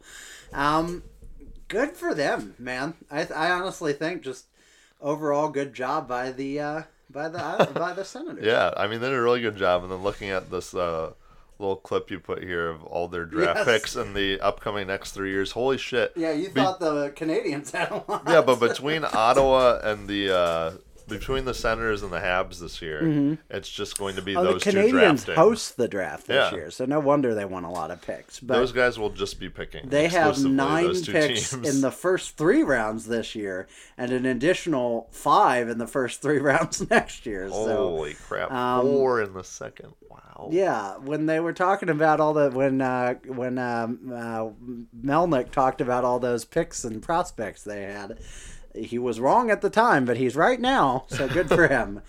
Flyers. uh, Speaking of stuck in perpetual mediocrity, they got Nate Thompson and Derek Grant for a fourth and a fifth round pick, which is too much to pay for Nate Thompson and Derek Grant, but it's so little to pay that who cares? I They're like twenty point players. what what a Chuck Fletcher deadline. Am I right? Just what a oh wow. Uh, Uh, Pittsburgh, I like what they did. Got back Conor Sheary, who was on their back-to-back Cup-winning teams. Uh, Guentzel is not coming back. Um, what do you think of these moves here? yeah, I liked Conor Sheary coming back. Old familiar team. Like you said, Guentzel probably They hurt for the long to run. him. He was a cap dump, right? Yeah, so, just bring him on back. Patrick Marleau, I think a nice pickup for them. maybe he's their David Perron. Oh yeah. Although David Perron was also their David Perron. So yeah, they had David Perron. Patrick Marleau brings uh, veteran leadership that they already had. So I don't. I'm not entirely sure why. I guess it's another get Patrick the cup at any cost. Come on down. They found a I Patrick don't Marleau want- picture of him with a I Penguins saw that. like his, hoodie his or wife tweeted that. I think. sweatshirt on. Yeah. I don't want the get Patrick Marleau a cup narrative, but I want it so much more than the get Joe Thornton. a I mean, cup I'd love narrative. him to win it and not Joe Thornton Yeah. to win it. Yeah. That'd be hilarious. Uh, yeah, then they have uh, the Jason Zucker move, like we already talked about. I don't know about any of these, all these John Nybergs or Philip Verones or any of them, but I thought they had a, a pretty good deadline. They filled needs that needed to be filled. I agree. I just think it was a good move. The Sheary and Rodrigues ads are are good, and you traded a nice piece, but you didn't have space for him. Hmm. Um, yeah, probably overpaid for Jason Zucker, but he's controlled. Probably overpaid for Patrick Marleau, but maybe that maybe the win it for Patty is the little extra incentive you give to your guys who have won a lot of cups, and you know, like You never, ki- wa- yeah. kind of seriously. Maybe that. I don't think Crosby ever isn't determined to win, but Geno Malkin might not. Be, you know, maybe I like that's that. the little Geno, we're gonna win it for Patrick. He's like, who? yeah, well, that's true. He wouldn't know his name for a month. The Blues got the Scandella trade. We talked about that on our last pod, po- podcast. Turned into RA for a minute. Amsterdam vodka. and uh, uh, we'll talk about them in a little bit. But if you want a, a real deep dive into the Scandella trade, you can go to our last podcast. Uh, a little bit of a high price for a good piece that seems to be fitting in nicely. San Jose, man, I love to dagger the San Jose Sharks, but when you get a first round pick for Gar- Barclay Goodrow, not Johnny Gaudreau, Barclay Goodrow, uh, That was a good move. what do I say? Uh, they also, even if they gave up a second round pick going back the other way, that's kind of your Klim Kostin move. But we don't talk about the second round pick we lost for Klim Kostin, do we? So uh, a big who cares. uh, they got Patrick Marleau for a third is a great uh, bet, and Um, the if he wins a cup condition, which it becomes a second if the Stanley Cup goes to the Penguins, that might actually mean something this time, as Mm-hmm. opposed to win the you know Minnesota Wild included. If If, we win win the the, cup, uh, which I always wonder, like why, like who's who's fooling who. Although may, uh, maybe we have one of those on, I feel like we have one of those on a recent deal, so Uh, maybe we made a mistake. Steven, this is the last meeting between the Blues and Buffalo Sabres in the regular Oh season. Oh yeah, John. John Kelly really digging his heels in and that Buffalo Sabres turnaround. I think they got pretty good val- value for Brendan Dillon Yeah. too. Uh, they didn't end up trading Thornton. Why not? I'm not on the inside. Maybe he ultimately waffled and decided he didn't want to go anywhere. He's a big puss. Uh, they could have gotten another third round pick for him. He's not doing anything for them, so I still managed to dagger them. uh, they may have the dentist, but at least I'm the assassin. Uh, the Tampa Bay Lightning. Oh, big woof. Oh, this is not good. This is a bad look for Julien BriseBois. Uh, the team didn't need to add anything. Uh, the team that didn't need to add anything gave up way too much to add things because they didn't do anything last year because they w- they went out in four games last year, and it's not enough that everyone on the team currently went out in four games last year, and they already added Patrick Marleau and a couple other players. They had to do more, so they went out and got Barclay Goodrow for a first round pick. They got uh, Blake Coleman for another first and Nolan Foote. They overpaid to add un- overpriced grit and uh, they're going to do well in the playoffs, but it's not going to be because those guys are there. And look, they've got all the players in God's green earth. They don't need to stockpile picks or prospects, but it's just one of those.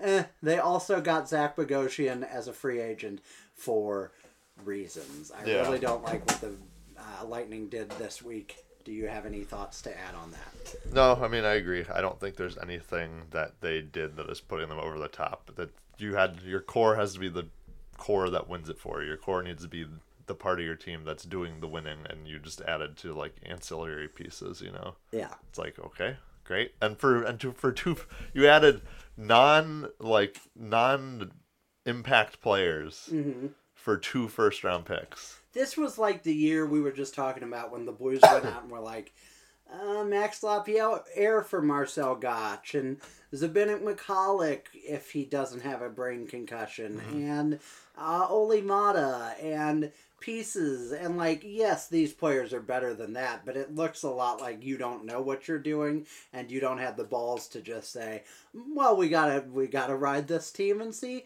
what they can do because that's what you gotta do because if you go back and get bounced in the first round again guess what?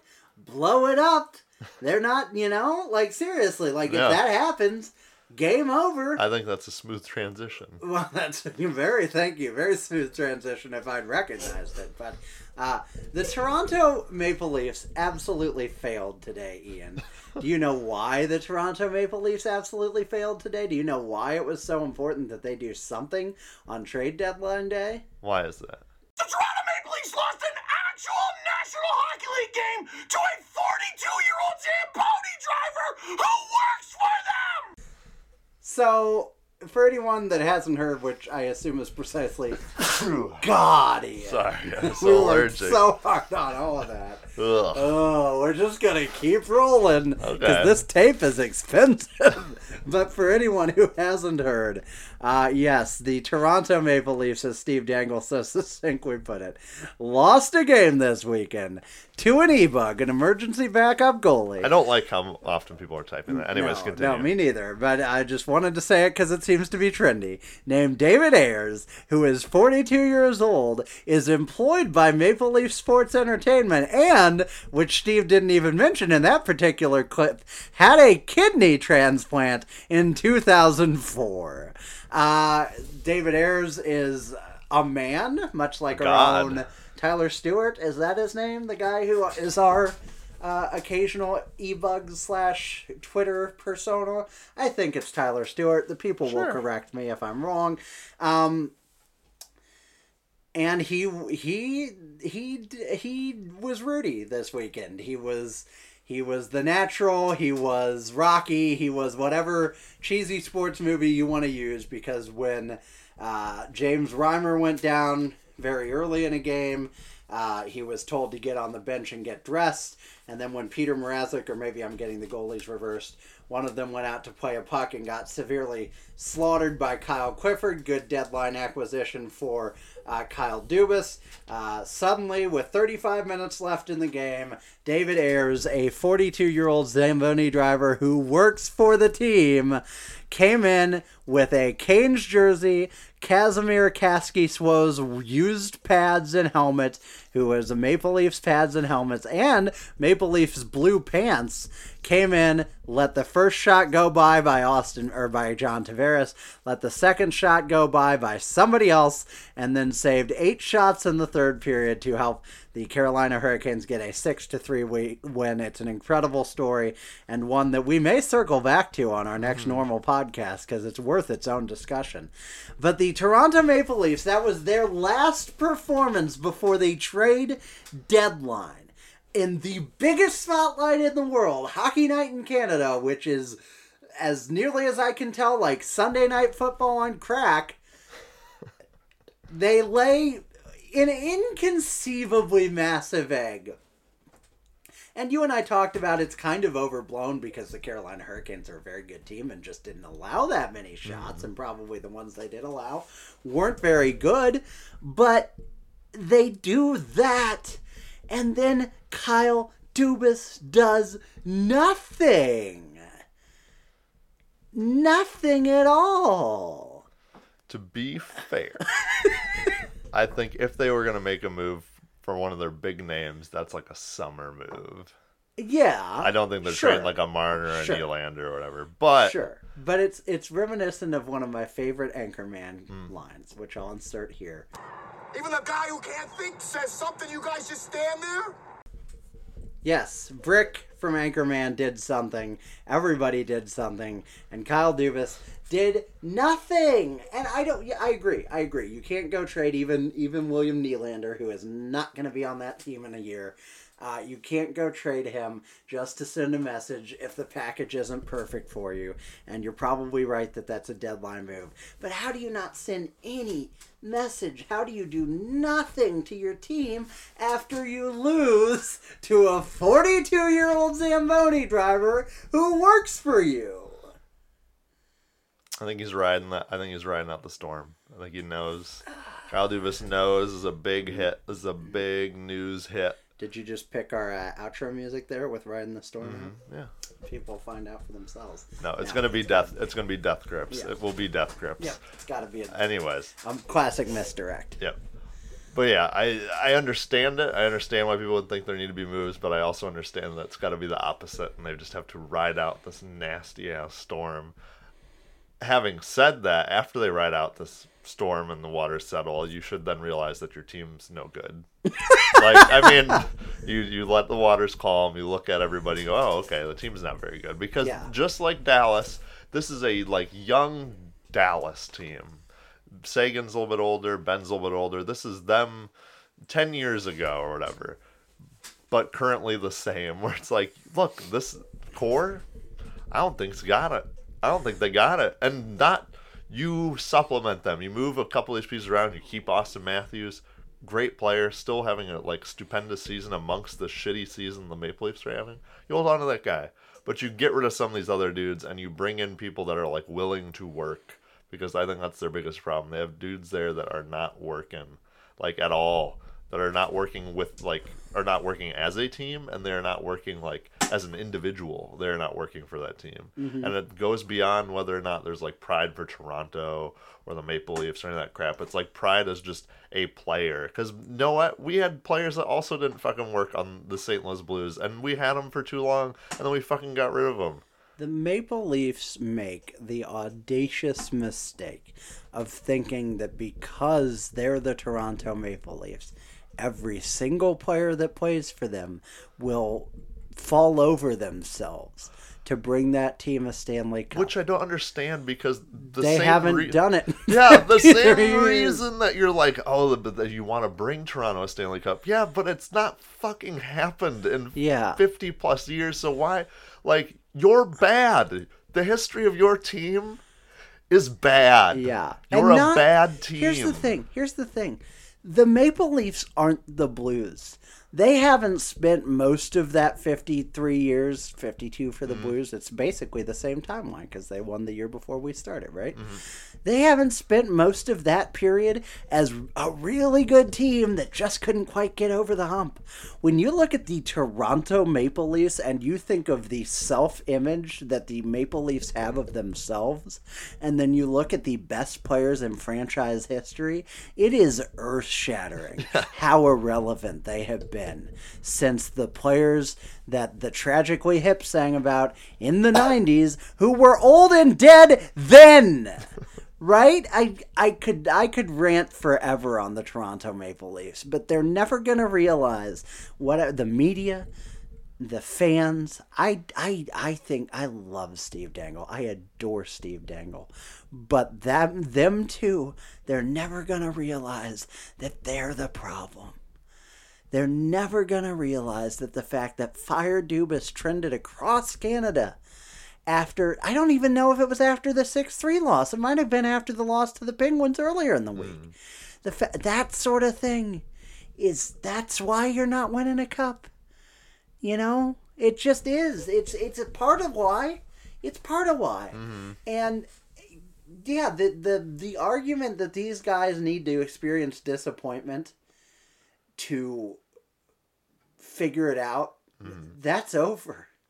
They they done lost twice yeah, it's like the they've been round. super disappointed already. you- That's all they've been. You Hattori Hanzo Nazem Kadri out of there to teach him a lesson about taking stupid penalties, which maybe is fine, but the rest of the team is barely going to make the playoffs.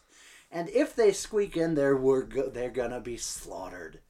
They're going to be slaughtered by the Tampa Bay Lightning. This reminds me of like trading the Nazem Kadri trade. Reminds me of trading TJ Oshie and going fixed it. The, We did it. We the fixed it. The worst thing that could happen to the ta- Toronto Light, Toronto Lightning, Toronto Maple Leafs this year is playing anyone but the Boston Bruins in the first round.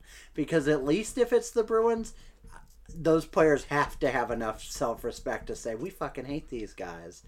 We're gonna lay it all on the line.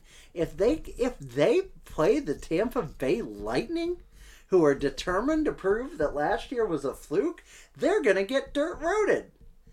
And then And then is that an excuse? They're like, well, it's the Tampa Bay Lightning. They're just so damn good. it's oh it's a it's a disaster. I don't want to linger here any longer. We've talked too long about them. We'll probably dig into them deeper as we get towards the playoffs. Vancouver Canucks. You got Tyler Toffoli.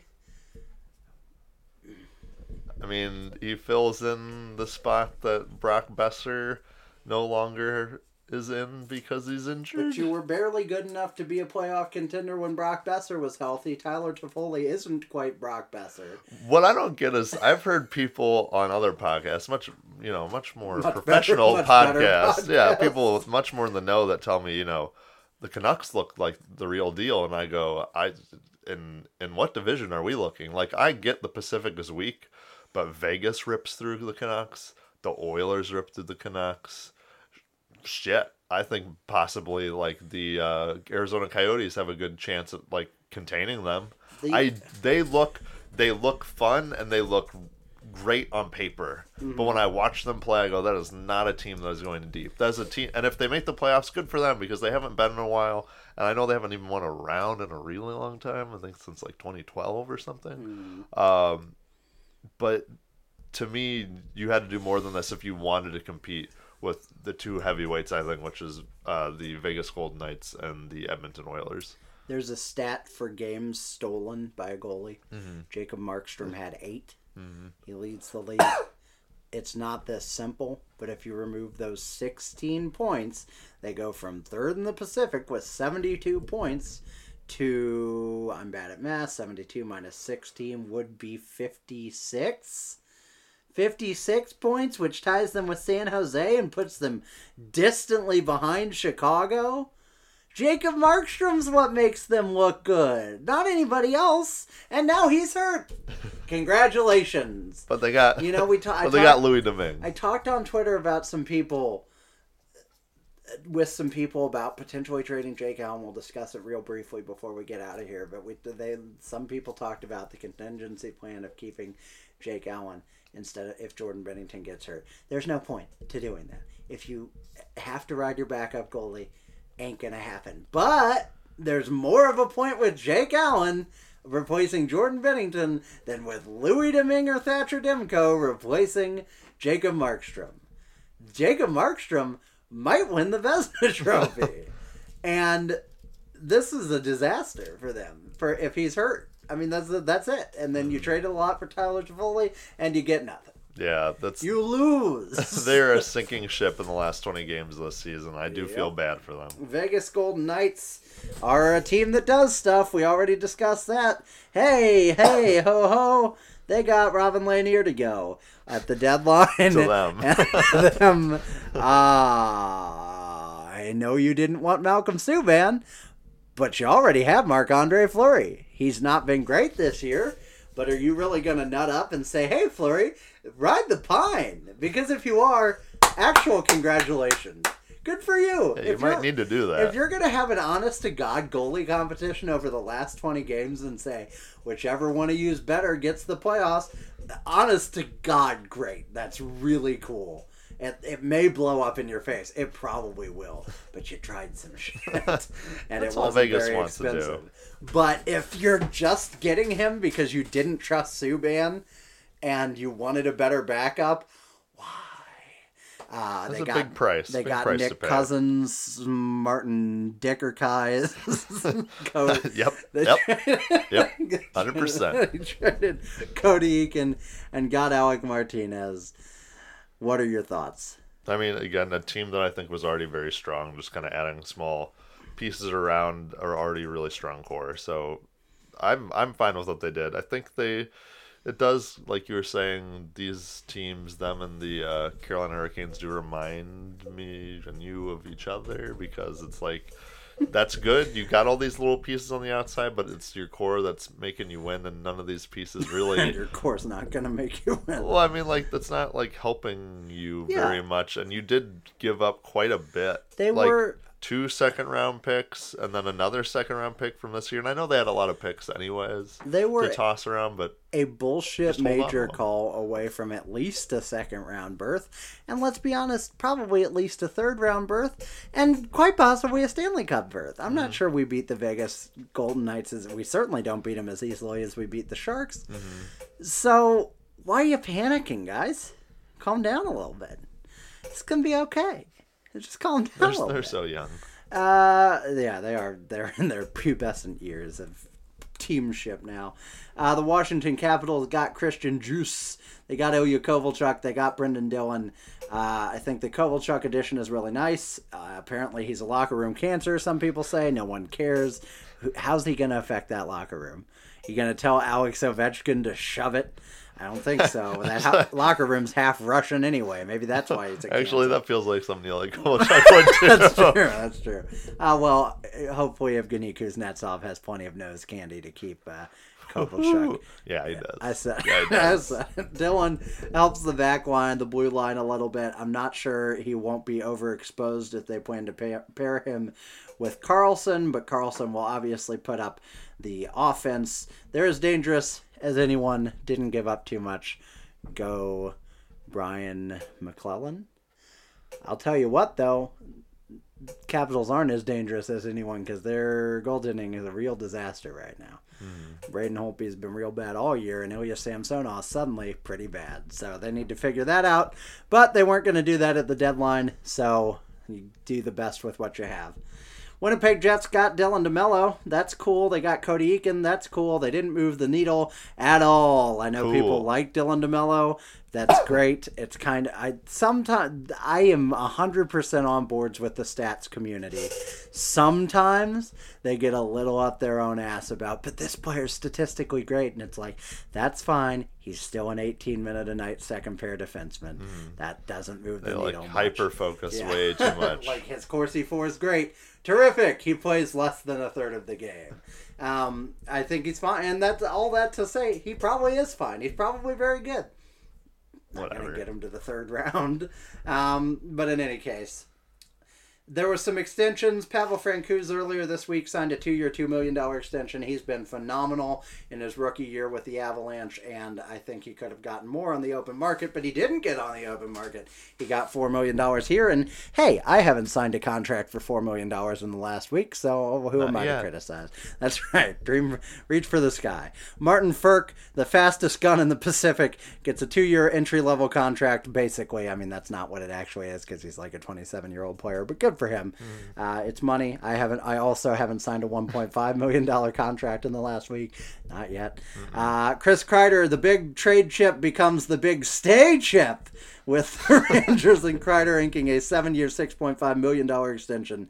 This strikes me on paper as an amazing deal, although Kreider's speed might not hold up for the final few years of that contract. But I don't think the Rangers are that far from being at least sort of competitive in the Metro Division. So I don't yeah, I- unless if you're gonna if you're gonna get a haul for Chris Kreider, if you're gonna get the first round pick in Jordan Kyrou, that kind of equivalent deal, Bowen Byram in a first round pick, whatever, then you do it. But if you can extend him at that reasonable price and then trade Brady Skjei for a first round pick and basically offset the contract, great Mm. job, I say. And you need you need uh old veterans be on that team Yeah. when your young team's coming up. And again, this looks very this is extremely reminiscent, almost exactly so, of the Brayden Schenn deal.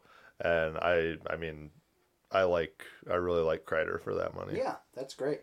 Uh, Rocco Grimaldi got a two year, $2 million deal. Okay. Rocco Grimaldi was he not part of like an old comedy duo? Predators are obsessed with extending nobodies. I mean, maybe this is how people feel when they read that we gave Ivan Barbashev a two-year contract. They probably do, but Rocco Grimaldi, may, maybe it's just his name, but he's a nobody. John Gabriel Pageau. Well, you understand why they paid that price for him, I guess. With a oh crap, I forgot, I forgot to write the deal. But what was it? Six years, five million, I think. Yeah. Um, I at first I was like, that's very good. Then I heard your points about he's not going to be able to score with the Islanders, and I thought I'm not sure that's very good. where, where do you stand on this side? I mean, if it's five million for the next six years, that I think that'll age well. I don't know if he'll paying- age well though. That's true. We're paying Tyler Bozak five million a year, and I would rather have John Gabriel. Yeah, there you go. So, and There's I- your measuring stick. And I don't hate Tyler Billion Bozak's contract. So. Tyler Billions Bozak, as we like to call him. Right. So I guess by that metric, it's fine. Uh, but I don't know if it's the steal that I thought it was at first.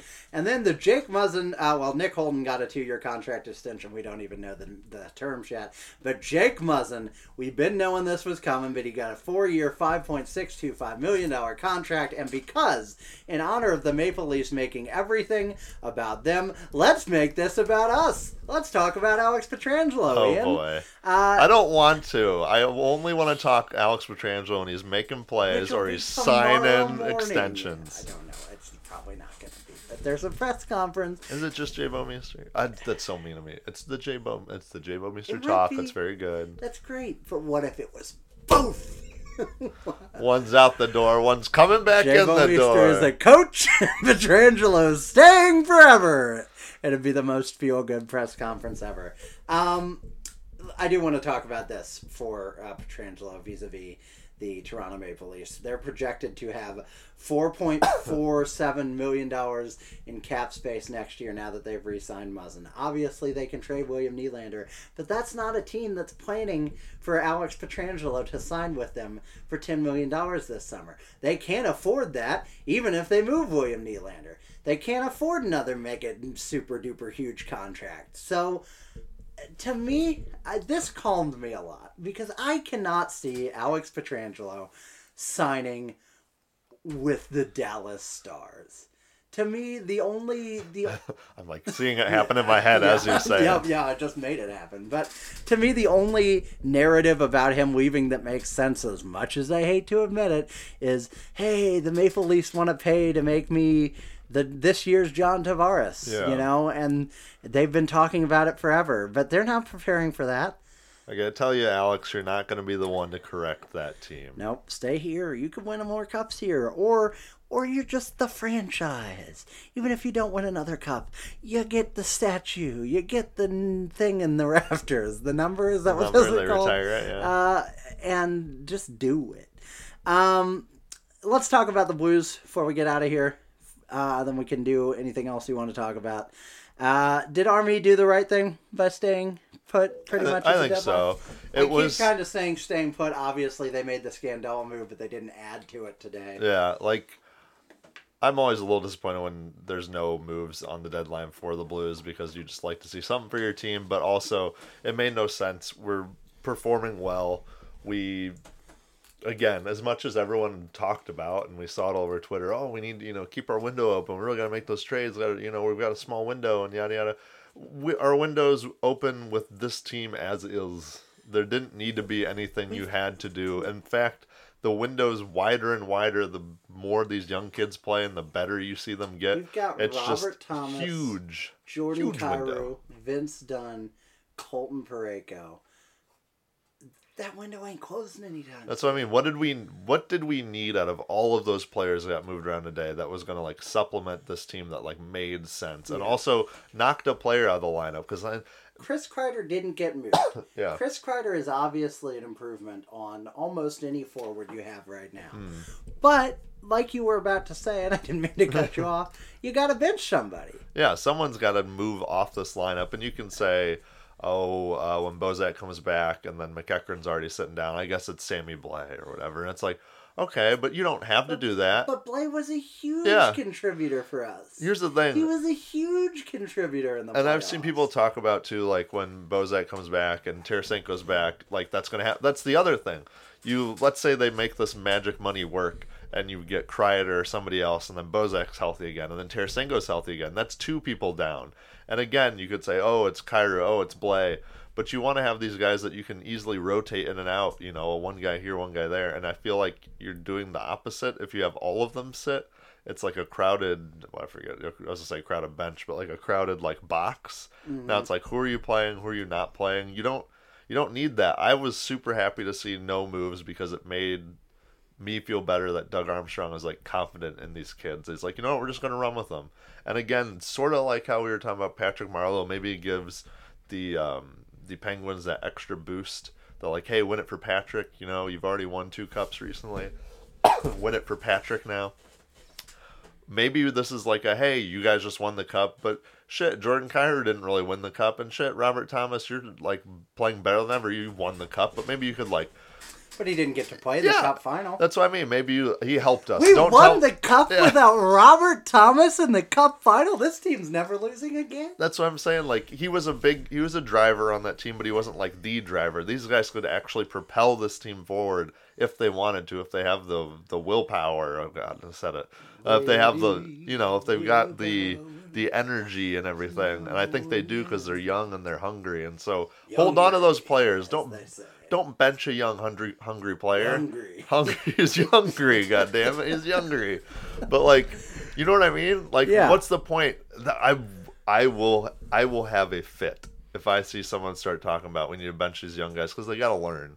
They got to learn and they got to be hungry. They are fucking hungry. You see it right now. Jordan Kyrou How much hungrier they gotta the last fucking be? two weeks telling Doug Armstrong, "Fuck you! Don't even consider trading me at the mm. deadline." How hungry do you got? And listen, here's the th- listen.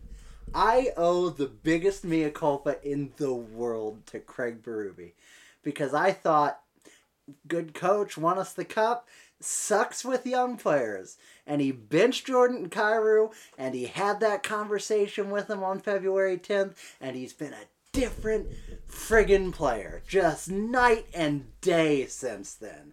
And so that's on me for not thinking he knew how to handle young players. Apparently he's just god. But you know i mean jordan Kyrou in the last five games has been as good as anybody in this lineup. And so I already don't know, like you were talking about, who you're sitting when Vladimir Tarasenko comes back. And he's free. Yeah. so why are you gonna, you know, yes, Chris Carter improves your team on paper, but you don't know how he fits into the locker room, which is tight as hell right now. Yeah, I was like, you just don't fuck with If- like what's already working. If we hadn't turned around and just flipped on the light switch in the last four games, really five, because we were pretty good against um, the Predators, in and everything. that Yeah. second loss. Totally different discussion. But we look as lethal as we ever have in the last two years in our last four games. And it wasn't against crap opponents other than the Devils. It was all against playoff or fringe playoff teams. And we lit it up. So, what are you going to add? And again, Kreider didn't get moved. So maybe he was trying to do that. Mm. But why are you why are you going to go add Vlad Namestnikov, who is not a guaranteed improvement on Sammy Blais, you know, or whoever? To me, it's it's it's brilliant for him. To me, Doug Armstrong has had the balls to do the right thing at every deadline, and that includes the Ryan Miller trade. Mm. Because honestly, we can say it now; it looks terrible in hindsight, but that was pretty obvious at the time, and he got it done. And also, didn't hurt us in the slightest. Mm-hmm. When you look back at what we actually gave up, hasn't hurt at all. You know, it. This was the year where it's just we're on fire. We're as good as any team in this, com in this league. Mm-hmm. Come, come at the throne, and you better not miss. And that's kind of the message he sent to his players. And Jordan Kyrou is the forward you get at the deadline because he's breaking out right now. And Tarasenko will be, you know, as much as we mocked it every other year, getting him back will be like mm-hmm. making a trade. So I'm all for it. I'm guessing Bozak and boy's injuries are minor if you're not gonna, you know, get anybody to replace them, but maybe not, because then you got more playing time for Army and, or for uh, Thomas and Kyrou. I want to address one thing because I said it on Twitter last night. I went rogue. I didn't get your permission. I'm very sorry. Oh boy. But I talked about how Doug Armstrong should shop Jake Allen at the deadline because a lot of teams look like they should be desperate for goaltending. I just want to say that go, knowing what we know now, I'm glad Jake Allen's still here hmm. because Robin Lehner got a second round pick. I don't want to trade Jake Allen for a fifth round pick just to have him gone, although we will have to do that after the year, and that's a different discussion if we want to extend Pietrangelo. But I'm glad he's here now because Colorado didn't get desperate and go out and overpay for a goalie, and neither did the Hurricanes, and neither did the Canucks. You know, so good. So I'm glad he's still here. It's not. I, I know you can't say anything about Jake Allen without some people thinking you just blindly hate Jake Allen, but I don't blindly hate Jake Allen. Armstrong has a presser at 10:30 in the morning. Probably Jay Bouwmeester. You're probably right. We he said seven to ten days, seven or ten days ago. Uh, God, I would I just like the the Pietrangelo extension happens, and I'm golden forever. I'm in forever, baby. I got no more questions. It's not happening. I'm just riding the train as long as the train will go. But to me, the Blues have two goals right now. On the ice, you're going to try and win the Stanley Cup again, which is real fun to say. And off the ice, you got to either re sign Petro or prepare for life without him. I hope it's the former. But whatever it is, that's on them. Maybe we'll know more tomorrow. Probably, you're probably right. We probably won't. But uh, either way, I'm all in on this team. They're great. So, what more do you want to do? What more do you want to say? Anything? That's it. You know. Okay. I feel like I feel like we got what twenty games left. You'll be gone in Jayville, J Town oh, Jay Vegas. Yeah. for the next like four or five games. Saxonville. Well, not even not really. It will be four or five games Like that two. four or five games that we'll have to talk about when we come Yeah. back or so. We're probably just gonna go till next Thursday, I guess, Yeah. without an episode. But this one's a long one. It'll tide you cretins over. We'll be on Twitter. But yeah, but after that, I mean, we're in the final 20 game stretch. At that point, we'll be in like the 15, 14 range. I should mention we got an amazing question from a Twitter user. I'll look up his name right now to give him a shout out. Um, Scott Brunkhorst. Awesome question about the David Ayres situation. We'll talk about that next episode. Um, I'm sorry it's not sooner, Scott, but this episode is already crazy. So, yeah, I think that's good. Anything else you want to say? No, I don't think so. We will close with this tweet from Alice Moran, fun. which is the tweet of the week, the tweet of the decade, the tweet of the century, perhaps. Uh, Pierre Lebrun, Lebrun tweeted, "Hurricanes still chasing a D and would prefer not to get go the rental route." And Alice Moran retweeted it and simply added, "Dating in your 30s." So For everyone, I'm always chasing that D. fantastic, fantastic tweet by Alice Moran. Uh, we didn't do winners and losers, so let's do that real quick to close. Off the top of my head. Let's see. Oh boy. Start okay. with losers. Start with the Oh, losers. Punishment. So like Arizona lost, Toronto lost. Um, I don't want to say Tampa Bay lost, but they were weird. I would say they lost, but yeah, I agree. yeah, I think uh, I think Vancouver lost. Quite honestly. to me, the losers are the entire Central Division. Yeah. Maybe the entire maybe the entire Western Conference. The Blues might not repeat as Western Conference champions. I would probably still take the field, but I wouldn't do it by much. I, I really think right now the way we're playing, and maybe it turns off like it just turned on, but I think we are head and shoulders above anyone else in this division. And I didn't think that. I thought the Avalanche were a frightening, frightening Yeah, team for a run while. away with but it. They've kind of cooled down. They've got some major injuries. We're getting healthy at the right time, or appear to be. I agree with all your other losers. How about your winners? Mm, New Jersey's a winner. Ottawa's a winner. I think the Penguins are winners. I'd say uh, Capitals like soft, soft winners. Edmonton's a big me. Edmonton's a winner. I think they're Detroit's huge. a winner. I think Edmonton just gave a model trade deadline Mm-hmm. for teams in their situation. You know, Yeah, I think that's you perfect. didn't mortgage the future. You held on to all of your really valuable assets. You needed scoring depth, and you got you it. got one piece that's going to help you for the long term. You got a lot of pieces that could push you over the hump into a playoff team. And in the Pacific Division, who knows? Hmm. Oh, that's enough. You I think know? that's more than enough. Yeah, they were in- already a pretty good favorite. If from- you're in, you can very easily lose to us in the Western Conference final. Uh, but yeah, I God, just I don't want to see a hot McDavid in the Western Oh, Conference Final. I don't, but I kind of do. Ooh, muy caliente. Yeah, very much. Uh, so yeah, it was a fun deadline. Lot very fun, by the way. There's a uh, athletic article called uh, by James Mirtle called "This may very well be the last stand for the Maple Leafs core." He's correct, but also the picture that's attached proves that Kyle Dubas is one of those people who should not not wear glasses. So, Oh no, is his, Now- are his eyes real tiny? yeah, he's got a weird face. It's a weird reg face, but it's a Oh, weird face. Put the glasses back on, put Kyle. Put them back on, Kyle. We need those bug eyes. So uh, we're bugging out of here. It's been a lot of fun. Uh, thanks everybody for hanging out, and we will talk to you next week. Uh, if you have anything you'd like to say or do in the city of Jacksonville, you've got about f- five hours to join my carpool. So let's do it, and I'll talk to you all. We'll talk to you all next week. Safe travels.